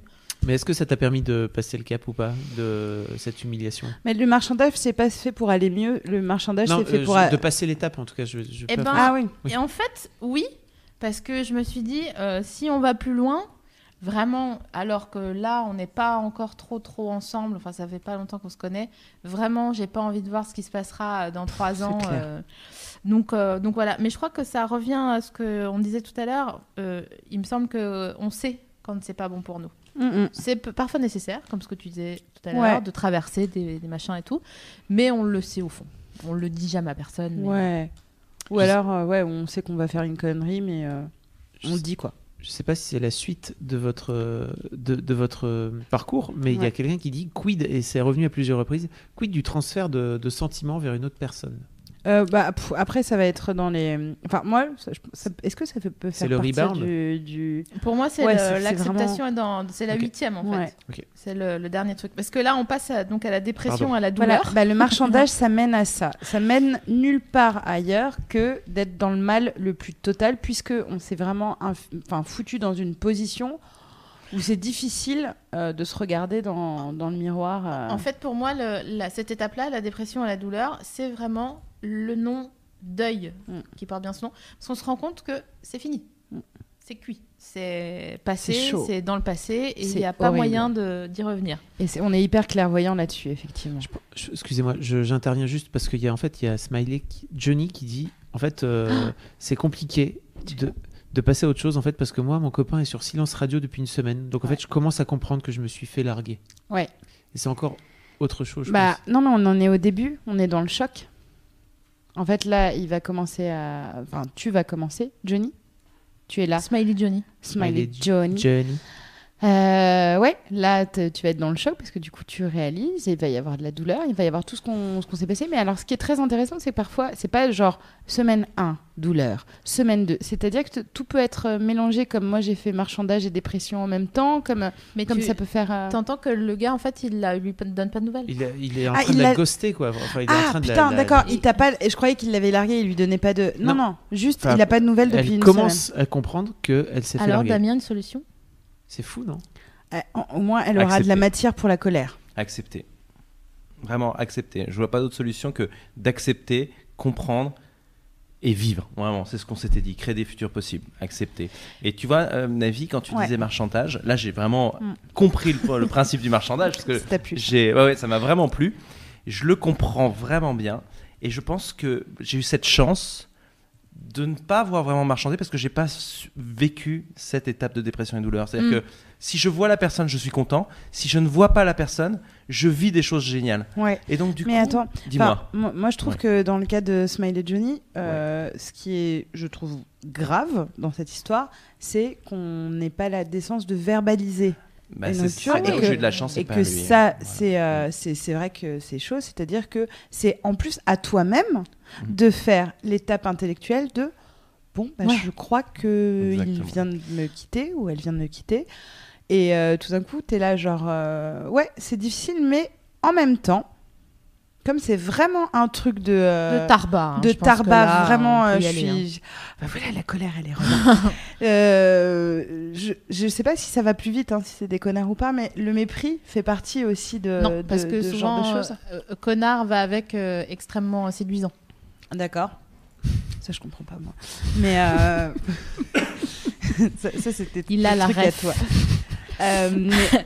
Mais, euh, ouais. Ce que je te suggère, euh, mademoiselle, c'est de t'écrire une lettre à ton, à ton toit de dans trois ans.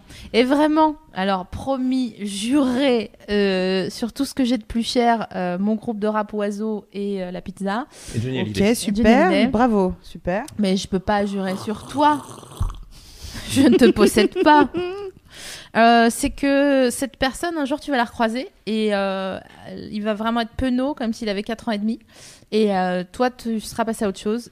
Et vraiment, tu vas kiffer parce que Et ça, à je chien- jure aussi. Moi aussi, je le fais. Moi Ouais. aussi. c'est vrai, Je hein. jure. Ouais, un c'est vrai, chien, chien et demi. Et- Là, non, mais demain, oui.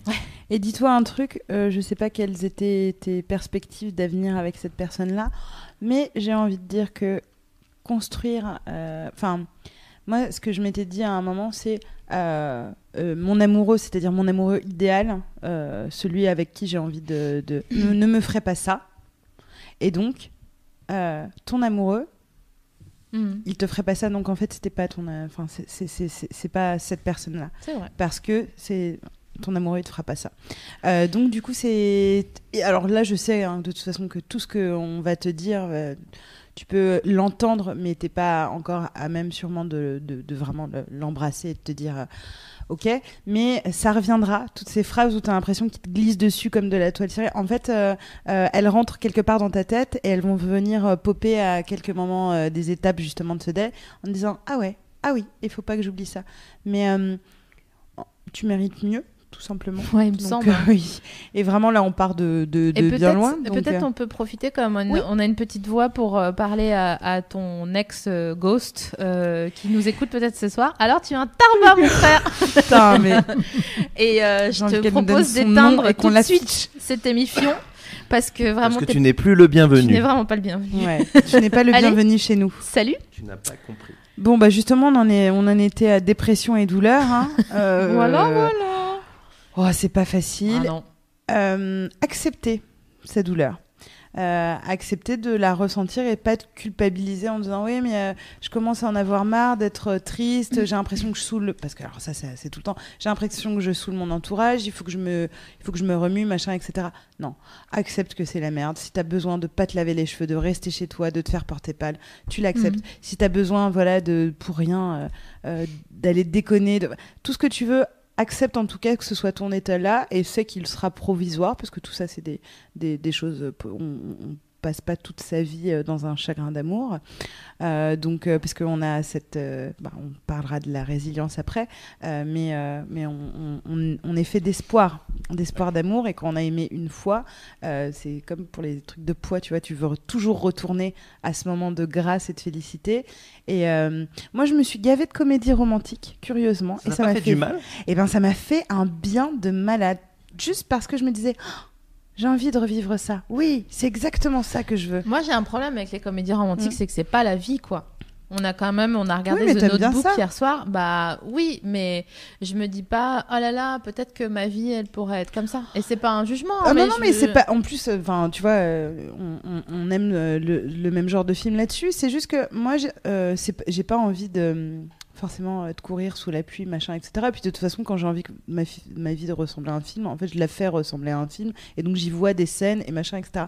C'est juste le sentiment amoureux euh, euh, euh, glorifié par le cinéma ou par qui- les chansons qui existe. enfin, qui existe et où je me dis Ah, je me souviens de ce sentiment je me souviens exactement de ce que l'héroïne est en train de vivre et je le vis par, par procuration et cette petite procuration euh, et ben moi elle me elle me fait du bien elle m'apaise. Et justement j'ai pas du tout envie de voir des trucs tristes ou glauques en ce moment j'ai que envie de faire la la la la la, c'est trop bien Euh, donc euh, donc voilà en tout cas accepter euh, ouais sa, sa- sa douleur on peut se le dire sur Mais tu vois, Navi, là, Oui. là, c'est d'accepter, c'est, on est vraiment vers la fin de, de la liste. ouais Mhm. Alors que tu te rappelles au tout début, moi je disais que cette acceptation, le fait d'être isolé et tout ça, moi Mm. je le mettais en premier. Ouais, Tu vois mm, mais, ouais, mais c'est parce que c'est un peu trop. Enfin, c'est un peu tôt parce qu'au début, j'ai l'impression que t'es même pas capable de penser ou de réfléchir. Mais à Après, part- ça dépend des gens. Oui, voilà, à part si toi, t'es es en... Enfin, tu vois, il y a des gens qui sont plus sûrs d'eux, Ouais. de ce qu'ils ont, de leur maison, en Mhm. fait, de ce qu'on on abordait au début. Donc, euh, toi, peut-être, tu as, commencé par l'acceptation, justement, parce que tu dis que, OK, j'ai, je ne suis plus accompagnée de cette, euh, ce patio qui accompagnait ma maison, Euh, mais ma maison reste telle qu'elle et elle existe encore. Donc- ça veut dire que tu es prêt tout de suite à. Qu'est-ce qu'ils en pensent les internautes justement par rapport à ça? Parce que là, du coup, je- j'entendais toutes ces étapes-là et je voyais que moi c'était un petit peu inversé. D'un coup, ça m'intéresse parce que je me dis, est-ce qu'il y a des personnes qui vivent ça en inversé justement? C'est-à-dire ils, ils acceptent et, euh, et du coup après, bah, ils se reconstruisent ou justement à l'inverse ici comme cette liste Bah, si t'acceptes on- dès le début, du coup, t'as pas l'étape de colère, de marchandage, de machin, etc. Parce que du coup, bah, ça s'appelle. euh, Enfin, je pense que c'est comme. Comment je, je suis même pas sûr que tu. Enfin, psychologiquement, c'est fait pour, non D'ailleurs, c'est très compliqué. C'est important. de- Après, il y a de- des gens de qui- sauter des étapes. Ouais, mais tu vois, il y a des gens qui sont plus euh, mûrs ou plus doués. Euh, je pense Ouais. qu'il y a des gens qui sont plus doués que d'autres en chagrin d'amour. Il y a des gens qui sont plus doués pour l'amour, ou des gens qui sont plus doués pour monter des meubles, que sais-je. Euh, on est effectivement différents et dans notre immaturité aussi. Euh, Il y en a qui gèrent très bien la souffrance parce qu'ils ont beaucoup souffert. Il y en a qui, gèrent très bien la frustration alimentaire. Enfin, tu vois, euh, parce qu'ils ont toujours été au régime, alors que d'autres, le premier régime de leur vie, ils se disent mais comment je vais survivre? J'ai tout le temps faim. Enfin, c'est un tas de choses. On a tous nos propres limites. C'est pour ça que c'est, comme on disait tout début de l'émission, au tout début de l'émission, un chagrin d'amour. Oui, c'est triste, mais c'est éprouver la vie et qui on est. Et on sort toujours en disant, ok, donc je suis cette personne. Je suis courageuse sur ce point-là. J'ai pas, pas de courage ou je suis lâche sur cet autre point. Euh, je suis pas moins bien qu'une autre. Euh, et à la fin, quand tu surmontes ta chagrin d'amour, t'as quand même envie de te dire putain, je suis une putain de un putain de guerrier ou une putain de guerrière, tu vois. T'as as ton petit Vietnam à toi, Tu quoi. sais, tu sais, bizarrement, moi, je, je- je pense que je l'ai surmonté, enfin, en tout cas celui-ci, grâce à l'autre. Parce que l'autre m'y a- m'a énormément aidé. Je pense que Celui du deuil enfin, Non, non, de la- la la personne, dernière personne ah, qui ne m'aimait d'accord, pas. Ouais. Je pense que c'est vraiment, je, je, je pense que j'aurais eu ces étapes-là. C'est pour ça que quand tu parlais de marchandage, j'arrivais pas à Mm. comprendre. Ouais.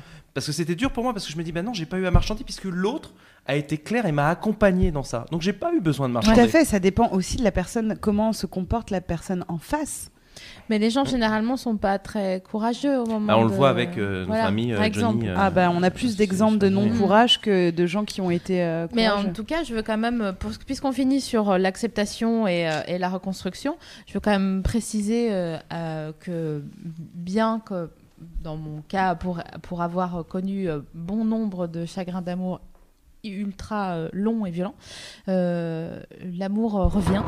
Et euh, je peux te dire que j'ai rencontré, je crois, l'amour de ma vie à 30 ans. Et, euh, et le garçon qui m'accompagne actuellement m'a fait découvrir ce que c'était que d'être aimé et que d'aimer pour de vrai. Et euh, ça arrive à un moment donné, tôt ou tard, mais ça arrive. Voilà. Donc, Oui, puis il y a toujours effectivement de l'espoir. Moi, je fais partie. Alors, je, bon, après c'est normal. Je suis pas dans la même à, à même stade de ma vie. Je pense, je ne crois plus aux hommes ou aux femmes de. Enfin, je crois qu'il va y en avoir plusieurs, du coup, forcément, parce que sinon, je suis. enfin, je peux pas me dire que j'ai eu qu'un homme euh, euh, dans ma vie. Mais euh, effectivement, l'acceptation, c'est cette toute petite lumière tout d'un coup que tu vois au bout du couloir où tu te disais Ah, je suis dans le noir, je suis dans le noir, et pour rien un matin tu te réveilles, ou n'importe quand d'ailleurs dans la journée, tu vois une toute petite lumière et tu te dis, hein, tu te dis Ah, et elle va s'ouvrir de plus en plus, et ensuite ce sera le chemin clair. Mm. Euh, L'espoir euh, euh, d'être aimé à nouveau, mais surtout d'aimer à nouveau, si tu n'aimes plus la personne. Euh, le fait de t'être rencontré toi, parce que je pense qu'il n'y a pas un autre moment dans ta vie. Enfin, je crois pas que tu apprends à te connaître quand tu es en couple finalement. Euh, alors que bon, tu t'apprends à te connaître, mais tu es, quand même dans un sentiment souvent de sécurité, de confort. Tu es, aimé. C'est ce que me disait souvent Sophie Marie à un moment. Elle me disait bah, J'ai beau rôle de te dire ça parce que je suis aimée et je sais que c'est pas pareil euh, quand on donne des conseils et qu'on est aimé et qu'on rentre chez soi le soir et qu'on peut faire un câlin. Euh, VS, quelqu'un qui est vraiment. En, qui, qui, lui te dit bah voilà moi je suis célibataire depuis 5 ans et d'ailleurs pas... allez vous faire masser quand vous ouais. vous faites euh, larguer? Parce que c'est vraiment super d'être touché par quelqu'un que vous connaissez pas et qui est là pour vous faire du bien pendant euh, le temps que. C'est vraiment cool. Et prenez dans vos, vos bras les gens si, euh, si ouais. vous pouvez ou tout ça. Le, enfin, les contacts physiques euh, sont bons à prendre. Et, euh, et effectivement là on s'était dit qu'on allait parler de résilience et de, de renaissance. Alors je ne sais pas si vous êtes au fait du terme euh, de résilience qu'ont tous les êtres euh, humains et qui est très frappant chez les enfants, c'est cette capacité à, à supporter euh, un choc, un, problème, un, une situation difficile et de passer outre, de réussir à, marcher dessus comme si c'était une marche et de te dire ok. Donc euh, l'homme est, doué de résilience, il sait traverser des choses. On a tous des histoires de personnes qui ont comme toi, enfin tu vois, tu es vivant autour de cette table alors que tu as perdu euh, quelqu'un d'aimer et je parle pas de, enfin voilà, de perdre euh, au sens que cette personne est décédée. Il euh, y a énormément de gens qui se disent si je perdais la personne que j'aime, j'en mourrais. Moi, je connais des gens qui ont perdu leurs enfants. Euh, deux enfants, enfin voilà, et tu te dis quand tes parents, même pas, quand tes parents, juste quand tu as de l'empathie, tu te dis j'en crèverais, ce serait pas possible. Et pourtant, la résilience, c'est ce qui fait que ces personnes continuent de vivre. C'est cette foi en la vie, c'est ce qui nous pousse euh, à vivre, et on a tous ça en nous. Et du coup, c'est très important pour tous ceux qui sont en chagrin d'amour euh, ce soir de savoir que quelque part, dans toute cette noirceur, cette colère, cette douleur, vous avez euh, le remède vous-même, vous, êtes résilient et vous allez trouver un moyen, à un moment donné ou à un autre, euh, de jumper euh, du côté beau de la vie et de l'espoir. Et à ce moment-là, il faudra euh, savoir euh, ne pas minimiser ce qui vous est arrivé. C'est-à-dire qu'un chagrin d'amour, c'est pas rien et que c'est important de le, de le, formuler comme une étape importante de, de, votre vie parce que ça vous construit, ça vous ça construit. Tu vois. Le mot est intéressant. Mmh. On parle de maison, de construction et de votre On petite. est sur un champ lexical de, du, du, bâtisseur. Voilà, donc accepter de. C'est une étape hyper importante. Hein. Ben, Ouais. La preuve, puisque moi je dis c'est mon quatrième, Ouais. tu vois, et je le, je le- pour moi il est vraiment. Euh, hop, rangé, clac, Ouais. Il y a une photo avec une personne que je trouve bienveillante. Moi, j'aime me faire tatouer cette période. Je pense que c'est euh, important de se faire tatouer. Faites-vous Ah. tatouer Bah Cette non, pas période. les chagrins d'amour. Non, mais faites-vous ta- Non, mais parce que justement, le... enfin, moi, j'ai. C'est très ignorant. débile, hein. Ce moment où tu Ouais, t'es passé, ouais. Ce Ah moment où, où tu te dis, ok, enfin, j'ai bizarrement, j'ai besoin de me le marquer, c'est- Ah, c'est cette grande euh, étape, en disant, ah, Ah ouais. euh, comme euh, les gens, voilà, qui vont se tatouer une larme pour le nombre de non, mais personnes ça, qu'ils ont c'est tué. des chicanos. Euh, non, non, mais bah, enfin, faites ce que vous voulez, mais moi, c'est ce que je ressens, et, et du coup, euh, c'est comme ça que j'ai envie de le faire, et c'est comme ça que je le ferai, parce que je suis chef de ma maison. Mais, euh, mais effectivement, dans la résilience, on a un truc qui est important, c'est se ré- réapproprier sa vie. C'est quelque chose de très important. Moi, c'est un des conseils que Mm. m'avait donné ma petite sœur à, à l'époque, qui était maintenant, tu dois te réapproprier ta vie, vivre ta vie et plus celle du couple. Et ça, c'est difficile quand on est à deux.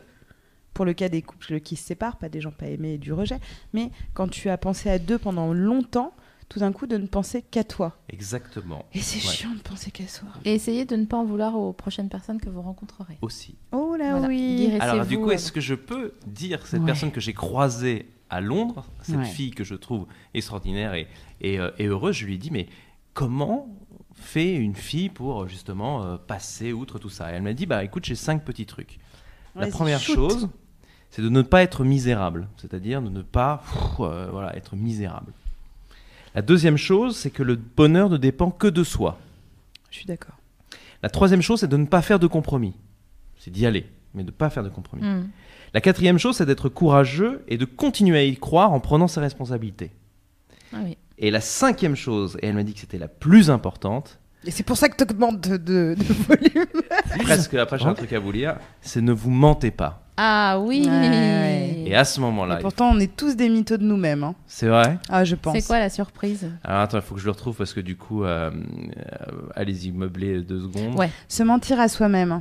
Alors, Ah, se mentir ouais. à soi-même, c'est ce que je te disais tout à l'heure sur tu sais si tu sais si ça va aller ou si ça va pas aller. Franchement, t'es pas obligé de te le dire à toi-même, mais tu vois. Tu peux te l'écrire? Ben non, mais même pas. Euh, Ouais. ça, tu- enfin, il y a un truc où vraiment, euh, tu peux pas te l'admettre, mais au fond, tu sais euh, si c'est ok ou si c'est pas ok. Ouais. Cette euh, cette histoire. Alors il y a un poème de. Charles Bukowski. Je vous le lis. Ça s'appelle Le cœur riant. Ta vie, c'est ta vie. Ne laisse pas prendre des coups dans une moite soumission. Guette, il y a des issues. Il y a une lumière quelque part. Ce n'est peut-être pas beaucoup de lumière, mais elle brise les ténèbres. Guette, les dieux t'offriront des chances. Connais-les, prends-les.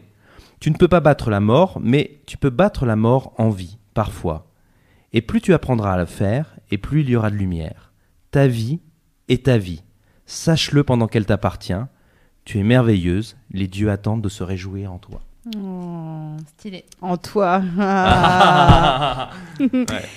Mais tiens, puisqu'on est dans la poésie, littérature, euh, et je pense qu'il y a pas mal de gens sur le forum euh, qui l'ont lu, euh, Mange, prie, aime, euh, qui est vraiment la Bible du chagrin d'amour et, et de ces trois étapes que l'auteur, en gros, Mange, prie, aime, c'est l'histoire d'une femme qui a écrit sa propre histoire, qui a vécu un, un divorce et un chagrin d'amour en même temps.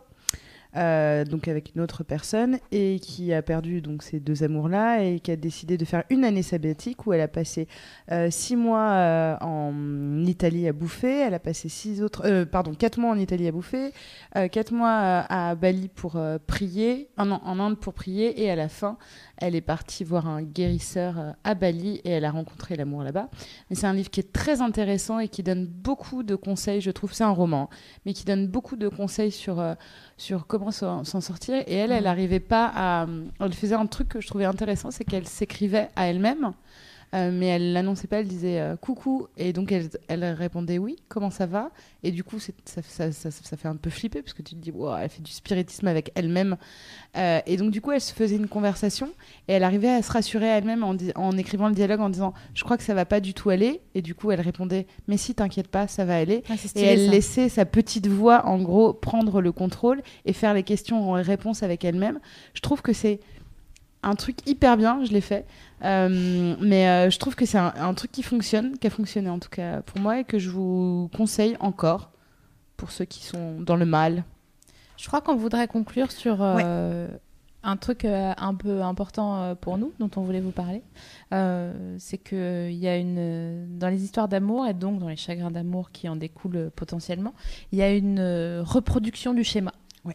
Euh, qui euh, fait que c'est pas tous les gens qu'on rencontre et qui nous font du mal qui sont des connards. Non. C'est parce que le dénominateur commun entre tous ces connards et vous, eh ben c'est vous. Donc du coup, c'est peut-être que vous reproduisez un, schéma qui vous convient, parce que vous le connaissez, parce que vous le maîtrisez, parce que voilà, ça fait appel à quelque chose en vous qui est confortable, parce que maîtrisé. Euh, donc euh, on va terminer sur ces fameux briseurs de cœur qui n'en sont pas forcément euh, pour tout le monde. Hum, voilà. Damien, je crois qu'à un moment, tu t'étais. Tu vois, on parlait de de- d'être attiré vers euh, les personnes qui vont potentiellement te faire du mal ou te rejeter. Euh, on parlait de ces personnes qui te donnent l'impression qu'elles sont amoureuses de toi jusqu'à euh, tout d'un coup réaliser qu'en fait elles l'étaient pas et qu'elles avaient besoin juste de se renarcissiser et de trouver un ami ou une amie fou amoureux d'elles euh, avec lesquels elles jouaient sur euh, la corde de la de, l'ambiguïté. Se passera-t-il quelque chose ou pas? Est-ce qu'il se passe quelque chose? Et à partir du moment où tu te déclares tu te dis en fait je t'aime euh, j'ai envie machin etc euh, vont te dire euh, non j'ai pas envie. Et donc du Et qui coup vont dire surtout Ah, mais non, mais pas du tout ah mais on était amis. Ah oui, vraiment T'as tu- cru que Ah quoi? Ouais. Non mais attends. Hum? Euh, bon, ces personnes, enfin c'est con, mais parce que nous, forcément, comme on est, on est tous, tu vois, quand t'as plein d'amis, tu vois, euh, tu vois le, le, le- le- le manège de chez ces gens-là, mais en fait, c'est pas des manèges méchants, c'est juste eux, leur façon euh, de euh, se renarcissiser, etc. c'est justement de prendre toujours la même personne, parce que cette, personne-là est le, candidat id- idéal pour ça. Et euh, je voulais savoir, toi, est-ce que tu as vu dans tes schémas de rupture et les gens vers lesquels tu es attiré, est-ce que tu as identifié les personnes vers qui il faut plus que tu ailles parce que tu sens que c'est pas pour toi ou c'est un truc que tu n'as pas encore euh, Alors, je vais même aller plus loin dans la réponse. Je pense que j'ai été ce genre de personne. Hmm, aussi. Intéressant. Donc, je- je vais répondre en, en deux fois. c'est Allez. le truc la révélation j'ai été un pervers narcissique Je vais, je vais répondre en deux fois. Euh, bien évidemment, je suis tombé sur des personnes euh, qui étaient justement comme ça. Pas, elles pensaient pas forcément à mal. Des fois, c'est juste euh, ces personnes sont malheureuses et elles ont juste besoin à un moment donné de ressentir de l'amour, mais de pas aller Mm. plus loin. Et je suis retombé aussi sur d'autres personnes qui ne l'étaient pas, mais j'aurais pu penser ça. Et d'où le fait que la colère, des fois, vous aveugle. Et j'ai pu être ça à un moment donné dans ma vie parce que euh, ah mais je pense qu'on l'est euh, tous pour quelqu'un hein. parce que bah, j'ai eu euh, des moments de, de faiblesse et tout à tout, qu'il y a quelqu'un qui, qui rentre dans votre vie et, et qui vous fait du bien et c'est hyper agréable, qui flatte votre ego, euh, qui vous apporte des cadeaux. Mm. euh, et, et tu t'en sers et voilà. Et, Et et- on plus voit pas du mal parce que d'une certaine manière, et c'est ça le piège. Même on, on voit pas le mal parce qu'on se dit bah je, je fais pas du mal à la personne, la personne ça lui fait plaisir de me voir. Mm. Mais ce qu'on ne sait pas, c'est que derrière, quand la personne elle s'en a va, d'autres attentes elle ouais. s'est dit, ah bah, j'aimerais bien, voilà. Et, et- et c'est là où il faut tout de suite prendre euh, le taureau par, taureau par les cornes et de- et- d'expliquer à cette personne avant Verbaliser. même voilà, de Ouais. verbaliser. Alors, j'ai pu le faire plus tard, mais je l'ai pas fait avant parce que j'étais inexpérimenté. Et c'est quoi ton coup, conseil du coup pour toutes les personnes qui Je sont- pense que c'est comme le garçon qu'on a vu qui n'a pas de réponse, c'est-à-dire l'autre, celui qu'on Ouais. dit euh, le bâtard, Ouais. Tarba. qui est le tarba, qui est plus habité. Qui est encore là, mais qu'est-ce que c'est tu fais C'est ici qu'un jour, lui, il va vivre ça. En fait, non, Bien même, je sûr. pense qu'il devrait juste écouter ça. Il va le vivre et ça va lui faire très mal. Et Eh je oui. pense que ce des sera le fois, moment on- qui répare peut-être en tout on cas qui s'excuse attire où on vit des choses qu'on fait. Ouais. Donc, euh, ce que je me suis euh, mis, même des gens des fois qui m'ont fait du mal, bah, je leur réponds des fois, même si je reste éloigné. Ouais, ouais. J'essaye juste de dire, ok, voilà, boum, boum. Ouais, voilà. ouais. Et donc, de faire ça, bah, je me sens mieux. d'accord Et je pense qu'il faut savoir repérer les personnes euh, qui peuvent souffrir ou qui, voilà, et de leur dire, voilà, euh, voilà ce qui se Puis passe. ça, c'est, enfin, c'est des conseils pour l'avenir, pour éviter de répéter des schémas. Euh, SML, c'est quoi tes, ta, ton, ta personne kryptonite? Le type, Hmm? c'est euh, des gens qui sont brillants et euh, qui me persuadent que j'ai besoin d'eux. D'accord, mais est-ce que tu es d'accord pour dire que. Enfin, est-ce qu'ils sont brillants vraiment? Non, ils sont rhétoriquement brillants. Ouais, d'accord. Et, euh, et c'est dangereux parce que du coup, euh, c'est une, c'est joli quoi. Tu vois, c'est un, c'est comme, tu préfères un Lindor à un, un chocolat rond de Pâques et avec rien C'est dedans. quoi un Lindor ça Un Lindor, Ah, un Lindor, ah oui, pardon. pardon. un Lindor, K, faut un chocolat. euh, Donc, euh, donc c'est hyper tentant, mais c'est moi ça me ça me met dans le mal parce que c'est souvent des gens qui sont euh, qui ont des métiers un peu genre euh, photographe abstrait ou des trucs comme ça, ou alors euh, contrebassiste ou des instruments qui n'existent pas, tu vois. euh, euh, des trucs qui, triangle. qui sortent un peu de l'ordinaire, mais euh, où vraiment ils sont là. Et pourquoi tu vas plus? Enfin, tu sais que tu dois plus y aller? Ah oui, bah je sais que je dois plus y aller parce qu'en fait je m'en fous d'être plus cool, plus cool que ce que Mm. euh, j'ai Ce que tu l'impression croyais. Voilà, maintenant je me dis, oh bah non, euh, des fois je suis pas cool vraiment en, en termes de, de, de, de syndrome de peur de l'abandon. Je suis vraiment une grosse merde, je le sais. Et que voilà, c'est pas grave. J'aime bien la, la fiche euh, à remplir Adopte, tu sais. Alors, euh, syndrome euh, de l'abandon. Oh, Oh, bah complètement nul. Hein.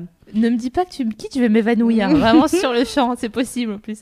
Non, voilà. Je vois. Et toi Euh, ma kryptonite, euh, les garçons à sauver. Ah oui. Ouais. Il y en a Les- beaucoup, en Les, plus. les- ouais, les, les garçons à sauver, c'est vraiment ce qu'il ne me faut pas. Ah, Euh, Des garçons rebelles ou des garçons vraiment en détresse non, non, les, sauver les- les garçons à problème euh, qui ont besoin d'une euh, d'une maman, qui ont besoin d'un moteur, qui ont besoin de quelqu'un qui va leur dire T'inquiète pas, tu vas aller au sommet et je vais t'aider euh, à, y aller. Euh, euh, des personnes qui ont des, névroses et je vais ouvrir mes bras et je vais les consoler. Je vais me mettre tout d'un coup dans une, relation inégalitaire de Je suis l'homme, moi, de la maison. Et euh, t'inquiète pas, je vais te porter où tu peux et je vais peut-être même m'oublier, je vais peut-être même plus m'occuper de moi et machin, etc. tu iras Ouais. bien. Et donc, du coup, euh, pourquoi c'est ma kryptonite? Parce que eux, ils n'ont rien demandé à personne. Mais moi, je me mets dans une situation de grande détresse parce que. euh, euh, en adoptant cette espèce de position dans le couple de superwoman, de machin, etc., et ben j'oublie de dire que moi aussi je voudrais bien être portée, je voudrais être sauvée, et à un moment donc je pète un câble et je dis mais tu ne me portes pas et tu ne me sauves pas, et donc euh, la personne en face est étonnée parce que tout d'un coup tu, sens que tu n'as jamais verbalisé ça. Donc, euh, donc voilà, les, garçons à problème et qui ont besoin d'être euh, supportés et sauvés, il faudra plus que je le fasse. Ça, en fait, c'est mes amis que tu aides et que tu supportes et vers qui tu donnes beaucoup. Mais dans une relation de couple, je sais que moi, ça, ça finit toujours par me retomber euh, euh, sur la gueule parce que je me, je me retrouve dans une position où je suis une maman, où je suis une meilleure amie, où je suis plein de choses, mais pas l'amoureuse que j'ai envie d'être euh, pour ce garçon. Mais c'est bien de vieillir pour ça et de connaître des chagrins d'amour et, et de cumuler les, les expériences parce que tu te dis, ok, voilà ce qu'il ne me faut plus. Euh, parce que ça t'aide à, à identifier plus rapidement, comme euh, SML, dès qu'elle voit un instrument curieux avec un, Un Ouais, gars au bout. Un, gar- un gars, un gars au bout avec plus ou moins des cheveux bouclés ou que sais-je, elle se fait wow, wow, Oh, non, wow, wow, wow, wow. Quoi? Qu'est-ce que c'est que ça Ce n'est pas pour moi. Et donc, Et toi, quand, quand Non, toi, t'auras- quand toi, tu auras une nana qui veut la jouer meilleure amie, euh, machin, etc., où tu sais pas, hein, tu vas te dire, ok, on va vite clarifier les choses et lui dire que je ne vais pas être son amie, que je la trouve super, mais que justement, je, je voudrais être tout sauf pour l'instant son amie. Et euh, moi, dès qu'il y a un, garçon qui me dira, ah, mais je suis pas sûre de moi, et tu sais, j'ai tellement de rêves dans la tête, euh, mais euh, je sais pas comment les faire, je vais arrêter de faire, ok, je suis un général, voilà comment réaliser tes rêves, il faut faire ci, ça, ça, ça, ça. Je vais faire, ah, non, je vais plus faire ça. Écoutez, je crois que je voudrais euh, conclure cette émission sur, un, sur ce qui est écrit sur, au Palais de Chaillot. Euh, en lettres d'or, donc le Palais de Chaillot fait face à la Tour Eiffel, et il y a un, truc qui est écrit, et vraiment j'y ai passé euh, des heures à des heures devant ce truc à regarder, et souvent ça me fait pleurer, parce que je trouve que c'est trop beau. Et du coup, ça dit euh, la chose suivante, il dépend de celui qui passe, que je sois tombe ou trésor, que je parle ou me taise, ceci ne tient qu'à toi, ami, n'entre pas sans désir. Voilà, je pense que en disant ça à la personne qu'on rencontre, comme ça, ça pourra évent- En lui- éventuellement éviter qu'il fait, brise le cœur. Faut mettre sur ta coque euh, de possible. téléphone et, euh, et voilà. Et je trouve ça trop beau. Et donc, je suis en train de vous constituer sur Spotify, pendant que je vous parle, une playlist qui s'appelle euh, Émission Chagrin d'amour, euh, pour euh, que vous puissiez écouter de la musique si vous êtes en, en chagrin d'amour euh, et que je vais rendre public. Est-ce qu'on a le droit de prendre trois questions quand même? Parce que c'est quand même un sujet Évidemment. tellement important que nos internautatrices, internautateurs, je suis sûr qu'il y a peut-être trois questions incroyables. Monsieur Fabrice Florent, nous ne l'avons pas écouté ce soir. Dans toutes les émissions, mais il oui. parle. Vous- Et c'est la vous- première fois que je. Mais je vous avez- parler. Vous avez parlé énormément, c'est-à-dire que j'ai pas. Il y, a- il y a des fois où j'ai rien à dire de plus, parce que les gens sont en train de discuter à côté, ils font. Et alors, est-ce qu'ils disent des trucs Et cool justement, est-ce que tu avais des, des Et- choses euh, sur. euh, Et- euh, Il y a énormément de choses. En fait, euh, bah, c'est c'est comme c'est comme parfois quand euh, quand en fait euh, sur le chat, euh, quand c'est animé de votre côté, en fait sur le chat Ouais. c'est animé aussi, et, et en fait parfois même ça part sur des. sur Fab, d'autres trucs Fab, sur- j'ai envie de faire une soirée chagrin d'amour pour plein de gens. Chagrin d'amour, je pense que cette soirée peut être très très bien. C'est vrai, mais cela dit, c'est On vrai. termine hein. avec une musique de Charles Trenet après que reste de nos amours. Mais euh, vous, vous voyez. Enfin. Ah. je- ah. Alors, Quid Christian, de rester pote avec son ex, c'est c'est Miquette. Ça, c'est un autre sujet. Ah, c'est un Euh, autre sujet. Moi, je trouve que c'est un autre sujet parce que. C'est Enfin, c'est plus. Moi, je trouve que ça facilite les choses parce que ça veut dire que tu le, justement, comme on disait tout à l'heure, tu le places à un autre endroit de ton affection et du coup, euh, ça transforme le chagrin d'amour en amitié et du coup, euh, que Alors- ça soit temporaire ou pas, je trouve ça stylé. pour le coup, hum, moi, c'est ma spécialité. Euh, j'ai pas beaucoup d'expériences amoureuses. Enfin, j'ai des expériences amoureuses, mais j'ai surtout des, des relations très longues de couple. Euh, je suis très amie avec mes ex, mais parce que euh, c'est aussi ma, façon d'envisager l'amour. Euh, quand j'aime quelqu'un, je suis très amie avec cette personne. Donc, du coup, quand l'amour passe, il reste encore énormément d'amitié. Parfois, il faut un petit temps pour se réajuster. Mais j'ai toujours vécu mes relations amoureuses comme être amoureuse avec un ami. Donc du coup, euh, 'fin, c'est- c'est- le fait de plus s'aimer, ça ne change absolument rien. C'est quelqu'un que j'ai envie de voir. euh, et vraiment, je suis très amie avec, euh, avec mes ex. Et ouais, j'ai pas d'histoire, j'ai pas trop d'histoire de chagrin d'amour. Mais alors, amitié ex, je pense que je peux concourir à un question pour un champion là-dessus. Alors au tout début de l'émission, en fait, mais j'ai pas eu l'occasion de vous interrompre. Il y a June qui disait euh, si vous avez des tips contre la colère et l'amertume, je suis preneuse. Ça, c'est plus Sophie Marie, parce que je ressens pas trop de colère. je suis pas très dans la colère. Eh ben, euh, ouais. Alors déjà, euh, à qui tu en veux et pourquoi?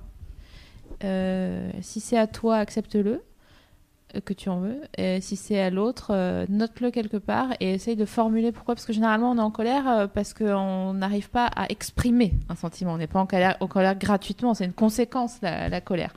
Donc, euh, une fois que tu auras réussi à comprendre pourquoi tu es en colère, tu seras certainement déjà moins en colère. C'était quoi Colère et quoi et, euh, Et amertu- amertume. et amertume. ah ben l'amertume, Ah. euh, si t'as l'impression que, euh, comment dire, euh, Faut mettre une patate. Je vais, Quand c'est amer. Non, mais tu vois ce que je veux dire ou pas oui, Pas une patate à la vie, mais quand, quand ton bouillon il est amer, il faut trouver une, euh, une, une astuce, un ingrédient pour euh, faire passer l'amertume. j'ai un exemple d'amertume euh, euh, avec un, euh, un gars que j'ai euh, aimé très très fort euh, et que j'ai quitté. Mais j'ai eu l'impression de me faire quitter parce que c'était tellement dur de le quitter que voilà, j'en ai chié des ronds de chapeau. Euh, et du coup, euh, j'étais très amère parce que je pensais qu'il allait me rattraper. Et il l'a pas du tout fait. Euh, et grand bien lui fasse d'ailleurs. Et du coup, l'amertume s'est transformée en, en communication avec lui. Parce que je lui ai dit, mais pourquoi tu m'as pas rattrapé? Il m'a dit, mais t'es parti Je lui ai dit, oui, mais je, suis partie pour que tu me rattrapes. Il m'a dit, mais c'est débile, c'est une réaction très infantile de faire ça. Du coup, en déliant ces sentiments qui sont très envahissants quand même, euh, que ce soit l'un ou l'autre, euh, on arrive à, passer à un autre sentiment qui est un peu plus... euh, comment... comment acceptable, pour soi. Et c'est donc en posant cette fameuse question qui est pourquoi que tu as réussi à faire ça? Ah, Je sais d'accord. pas si tu dois. Bref. Mais, euh, Comment ce est-ce que vous ce faites dit pour- SML elle- elle est quand même intéressant sur euh, si vous avez la possibilité de continuer à dialoguer, si la personne en face euh, peut, euh, enfin, si, si vous avez des rapports qui permettent de parler. Euh, c'est vraiment intéressant. Euh, je dis pas de faire une autopsie de votre couple pour savoir euh, où est-ce que ça a Mm. été mal, etc. Mais je me rends quand même compte que à trop vouloir ne, ne- justement ne pas parler, de se dire bon bah c'est fini, allez salut, il reste plein de choses larvées qu'on ne s'est jamais dites. Et, euh, et si à un moment vous sentez le cœur de, enfin, une fois que la colère est passée finalement ou avant, euh, mais de parler, euh, c'est hyper important. Je trouve que ça fait, ça chasse les démons même, euh, les trucs qui te hantent du couple et qui t'empêchent. euh, euh, je sais qu'il y en a. euh, encore une fois, parce que là, c'est un peu frais pour moi. Donc, je sais qu'il y en a qui ont l'impression d'être vraiment des merdes et de pas vouloir, et de pas de valoir le coup et, et la baisse du désir de soi-même. On a vraiment l'impression de plus être aimable et de plus désirable. Et si, même si tout votre entourage vous dit t'es génial ou t'es super ou t'es on a du mal à le croire, ça je le sais, parce que tout ce qui importe, c'était la vie de l'être aimé, et l'être aimé, il nous a rejeté, donc comment croire qu'on est aimable? Euh, Ça, pareil, moi je sais, je sais que c'est très dangereux, qu'il faut faire très attention à ne pas trop euh, aller là-dedans, dans cette détestation de soi. Je trouve que c'est le bon moment, euh, effectivement, d'entamer une thérapie, Mm. un chagrin d'amour. Si vous avez jamais osé passer, euh, voilà, là vous avez une vraie bonne euh, excuse, parce que beaucoup de gens disent mais je vais pas aller voir un, un psy, j'ai pas de problème. Bon bah là on vous en avez un tout trouvé, vous avez un chagrin d'amour, vous allez voir que vous allez parler de tout sauf de ça euh, très rapidement, que ça va passer. Mais mais si vous commencez à vraiment vous vouloir du mal ou vous vous regardez dans la glace avec un peu de dégoût et ce genre de choses que qu'ont beaucoup de alors je sais pas si j'ai envie de dire que c'est féminin ou pas mais c'est vrai que pour parler euh, On est forte à ça quand même. hein. on est quand même très balèze, surtout qu'on est encore dans une période où on arrive à l'été, machin. et Enfin, on nous demande déjà d'être euh, suffisamment désirable et belle. N'hésitez pas à pousser la porte euh, d'un psy. Et, euh, et pour ceux et celles qui pensent qu'un psy, ça coûte beaucoup d'argent, euh, astuce euh, de pauvre. Euh, Il y a des centres de santé dans tout. Je dis astuce de pauvre parce que c'est ce que je fais. hein. Il y a des centres de santé dans toutes les villes, parce qu'on vit quand même dans un formidable pays qui, a, qui prend en tout cas soin au niveau de la santé de, ses compatriotes. Et donc, du coup, passer la porte d'un- centre de santé, il y a toujours un psychanalyste qui est là, qui consulte. C'est des consultations un petit peu plus courtes qu'un un médecin, un psy classique à 70 balles, donc c'est entre 30 et 45 minutes, mais ça coûte 0 euros. Et euh, de trouver comme ça, voilà, une fois par semaine, quelqu'un à qui tu parles et pas te dire putain, c'est chaud au niveau de mon budget. euh, parce que c'est aussi une des raisons qui pousse à pas aller chez le psy, Mhm. ça coûte très cher. Euh, donc n'hésitez pas à aller euh, vous confier et à dire et n'hésitez pas à saouler vo- votre entourage, Ouais. ne vous inquiétez pas, ils savent ce que c'est. Voilà, et j'espère. oh, J'ai tous envie de vous serrer dans mes bras parce que je ressens tellement de gens qui sont comme ça, genre. En- Encore oui, quelques ça toutes va petites aller. questions. On peut encore un peu faire durer l'émission. C'est la veillée. c'est- c'est- ouais, mais c'est- c'est- on, est, on est bien. J'ai vraiment pas envie de partir. Moi, j'ai envie de répondre à quelques questions avec vous. Bah oui, s'il y a, s'il y a allez, des gens qui vont pas, qui vont pas bien, ils peuvent nous parler. Bah oui, si c'est maintenant. Je trouve que c'est le sujet. euh, En fait, euh, il y a beaucoup de questions. Le truc, c'est que je vais, je vais copier-coller les questions et je, Ouais. les, je les mettrai dans un, sur le forum. D'accord. Comme ça, elles resteront. En tout cas, celles, que, celles qui reviennent le plus souvent sur, euh, sur le chat. Euh, Il y a quelqu'un qui disait Qu'est-ce que vous faites? C'est Ovo Vidéo qui disait Comment est-ce que vous. Quel rapport vous avez avec les, les, les réseaux sociaux après, après la rupture? Ah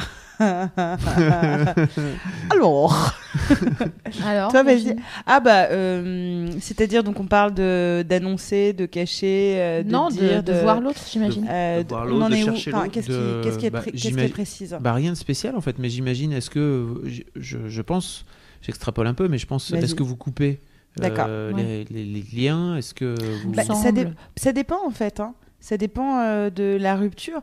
Euh, et si c'est quelqu'un que vous aimez et que vous allez stalker, et vous allez étudier le moindre de ses likes, que vous allez voir euh, machin a été ami avec euh, bidule après ça, cette soirée. ça. Ça, c'est l'enfer. Et ça, pour de vrai, faut se faire violence. Je sais qu'il y a des gens qui se disent qu'ils n'ont pas la volonté. Je sais que tu détestes cette astuce-là, mais moi, c'est la mienne euh, pour euh, trouver du courage. C'est que je me lance un défi. Euh, je me dis, ok, si tu fais pas ça, tu aimeras plus jamais. Enfin, je, prends un exemple radical, mais genre, je me disais, si tu ne coupes pas tous les ponts sur tous ces médias-là, machin, etc., il va t'arriver un truc horrible ou que sais-je. Et donc, du coup, je me jetais un sort à moi-même. Et c'était le seul truc, et c'est le seul truc depuis que je suis toute petite qui m'a toujours aidé à, à au moins tenir des, des objectifs. C'est ce qui m'a fait perdre du poids. C'est vraiment de se dire, si tu manges ça, tu vas reprendre 30 kilos. Donc, euh, moi, je me lançais de ces défis-là. Après, euh, ça dépend de votre volonté. Mais c'est vrai que c'est très bien de couper. euh, parce Ouais, que ça vous, faut couper, vous empêche de perdre du temps. Et surtout de vous faire du mal en interprétant des choses que vous interpréterez toujours à de, mau- à- de mauvaise façon, de toute façon. J'ai lu aujourd'hui un truc euh, qui parlait de, des réseaux sociaux et que les gens qui plus fréquentaient les réseaux sociaux, plus ils étaient euh, en, en possible état euh, de dépression euh, par, à cause de la comparaison sociale. Et ça vaut d'autant plus euh, quand euh, on est en rupture parce que, on a, comme vous dites, on a toujours l'impression euh, que l'autre va mieux, que l'autre euh, partage des crypto-statuts Ouais. euh, pour dire qu'il Ah bah, est amoureux à nouveau, euh, machin. soirée. Et que, euh, et que vous, à côté de ça, il va falloir que vous en fassiez quatre fois plus pour avoir à votre tour l'air cool, alors que vraiment, c'est pas le moment de vous mentir, quoi. C'est vraiment tout sauf le moment de vous mentir. C'est l'isolement qui nous pousse aussi. C'est le moment ouais. où on est à ce moment-là. C'est justement au moment où il faut sortir, où il faut aller voir des gens, faut, faut, faut occuper son cerveau en fait. Et, si euh, vous vous sentez de le faire. et tu te souviens, Fabrice, ce que je disais, bah, je le dis souvent, c'est je dis, euh, c'est important de faire pour une, la- quelque chose pour la première fois, parce que quand c'est nouveau, notre cerveau il découvre. Et ben c'est l'occasion de vivre des trucs pour la première fois. Et parfois, ce sera, fait, ce- parfois, ce sera peut-être pas le cool. Enfin, tu vois, euh, un truc tout con. Moi, je me suis dit, hey, je vais me mettre Tinder. Et je pense que c'était un peu trop tôt. Euh, donc, du coup, ça m'a. Mais complètement, moi, j'étais là, genre, what? Et en même temps. C'était la euh, première fois? Bien sûr. Bah ouais, enfin, ouais, ouais, ouais. Bah oui, parce que du Je coup, la, la dernière fois. Non, mais la dernière fois que j'étais célibataire, il n'y avait pas Tinder. Donc. euh, Il n'y a pas Mais- l'internet. Ah, J'avoue. mais, euh, mais comment dire Donc, du coup, je me suis dit, là là là, Navi qui débarque sur. Tinder. Bonjour les garçons. Euh, et du coup, je me suis dit, ok, ça c'est trop tôt, mais effectivement, je me suis un peu senti pousser des ailes sur dire, oh tiens, je vais tester ça, je vais tester ça, euh, ça va être rigolo. euh. et, euh, et ouais, il y a eu des moments rares, tu vois, par exemple, parler à des, inconnus en disant, ah, salut, redécouvrir un peu. Il y a, plein de choses qui vous. Enfin, et tu vois, j'ai envie de, conclure sur ça, SML. Tu sais ce qu'on s'est dit tout à l'heure, où je te disais, c'est fou parce que quand t'es plus avec quelqu'un, il y a une page blanche devant toi et tu sais pas du tout ce qui va s'écrire. Mais il y a quand même cette excitation de savoir que dans un an, tu sais pas du tout où t'en seras et que quand t'étais en couple, bah, t'as quand même l'impression que tu seras de toute façon avec la personne. Il y a un truc rassurant, quoi. De... rassurant. Et vraiment, là, t'es là, genre, oh, je ne sais pas, je, je connaîtrai quelqu'un que je connais peut-être pas aujourd'hui, ou peut-être que je le connais, ou peut-être qu'il est derrière Ouais. euh, nous. C'est très flippant, parce que c'est un gros Damien. Magic. Ou c'est peut-être. euh, non, ce serait au quart, parce que c'est un ami. Mais, euh, mais du coup, euh, ouais, de, de pas savoir ce qui va t'arriver. Et moi, ça a été aussi euh, mon phare euh, dans la nuit, de te dire, Eh, vous savez quoi Ouais. Euh, vous avez le droit de- de- d'interpréter votre avenir en disant ça va être la merde, mais vous avez aussi le droit de choisir, de te dire putain, quoi qu'il arrive, je sais pas du tout, et ça va être chambé, et oui, je vais rire encore, et je vais aimer à nouveau, je vais en chier, Mais- ça se trouve, mais je sais pas. Il y a un truc que tu disais qui était intéressant euh, il y a quelques mois, euh, un statut Facebook que tu as publié, il me semble, c'est euh, Ah oui. c'est fou, il y a un an, je connaissais pas cette personne, cette personne, cette personne, et maintenant ils font partie intégrante de ma vie. Et euh, qui sait, l'année prochaine, j'aurai encore rencontré de nouvelles personnes, et Facebook me rappellera ce statut-là. Et je me dirais, mais fou, mais qui eût cru que je rencontrerais les personnes que j'ai rencontrées dans l'année qui, est- qui a suivi? Et euh, c'est vrai que c'est le seul truc, euh, il me semble, auquel euh, se raccrocher quand vraiment c'est la merde Inconnu. en disant vraiment euh, euh, avant que vous ayez que vous ayez rencontré la personne qui vous a brisé le cœur vraiment vous ne le connaissiez pas donc euh, c'est que à un moment donné ça va revenir Donc Alors voilà du coup, pensez à toutes les personnes que vous ne connaissez pas Ouais. encore ce soir, et qui dans un mois, six mois, deux ans, se diront putain, c'est un truc de ouf, on se connaît depuis deux ans, Ouais. et machin, et, et c'est chambé. Donc Voilà. Voilà. merci Damien d'avoir été Merci beaucoup. Damien. Moi, je suis ravi. Merci beaucoup. C'est C'était encore une heure de plus. Oui, J'ai bah, adoré. On va aller se coucher. J'ai appris le marchandage.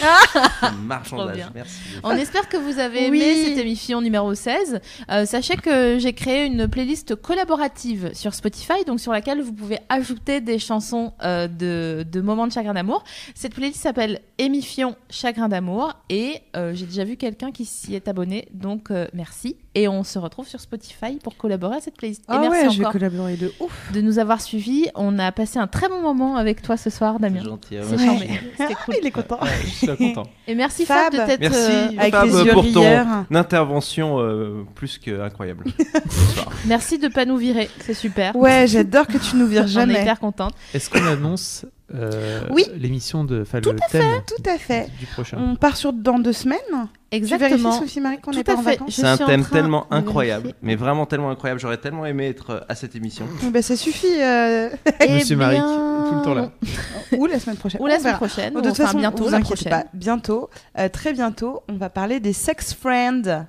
Voilà. Oh là là, on a beaucoup de choses à dire là-dessus et vous aussi, je suppose. Euh, N'hésitez pas déjà à nous envoyer des choses Exact. pour. euh, Est-ce que vous en avez? Comment vous les gérez? Est-ce que vous y croyez? Est-ce que vous y croyez? Est-ce que vous emmèneriez un sex friend à dîner ou pas?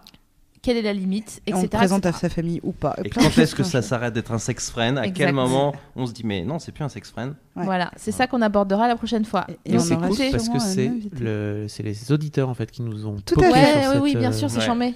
Voilà. Ça tue. Donc, euh, donc voilà. Merci beaucoup. On est trop content de, Oui. de, de votre euh, assiduité euh, durant cette année de- d'émission.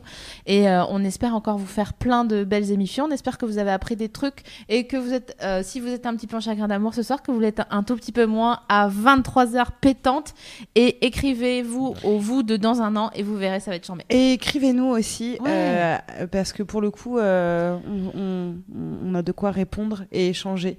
Ouais. Enfin, moi, je fais rien de mes soirées en ce moment, donc Je- vous pouvez nous écrire. Eh ben, je, je, je copie-collerai si vous voulez les, Oui, les mais questions oui. sur les forums si vous voulez venir Oui, avec les plaisir. On peut vous Voilà. envoyer plein d'Instagram de, de chats mignons aussi. Ou de chiens. Et merci la société chimique qui ce soir euh, a N'oublions pas euh, notre palais. sponsor, Fritzy Padzg. La société vont- Zeta Pas de- Espaciale. Les gens vont vraiment penser que c'est un sponsor. Ouais. Non, non, on non, non, non, on va citer deux autres marques ils nous équivalentes.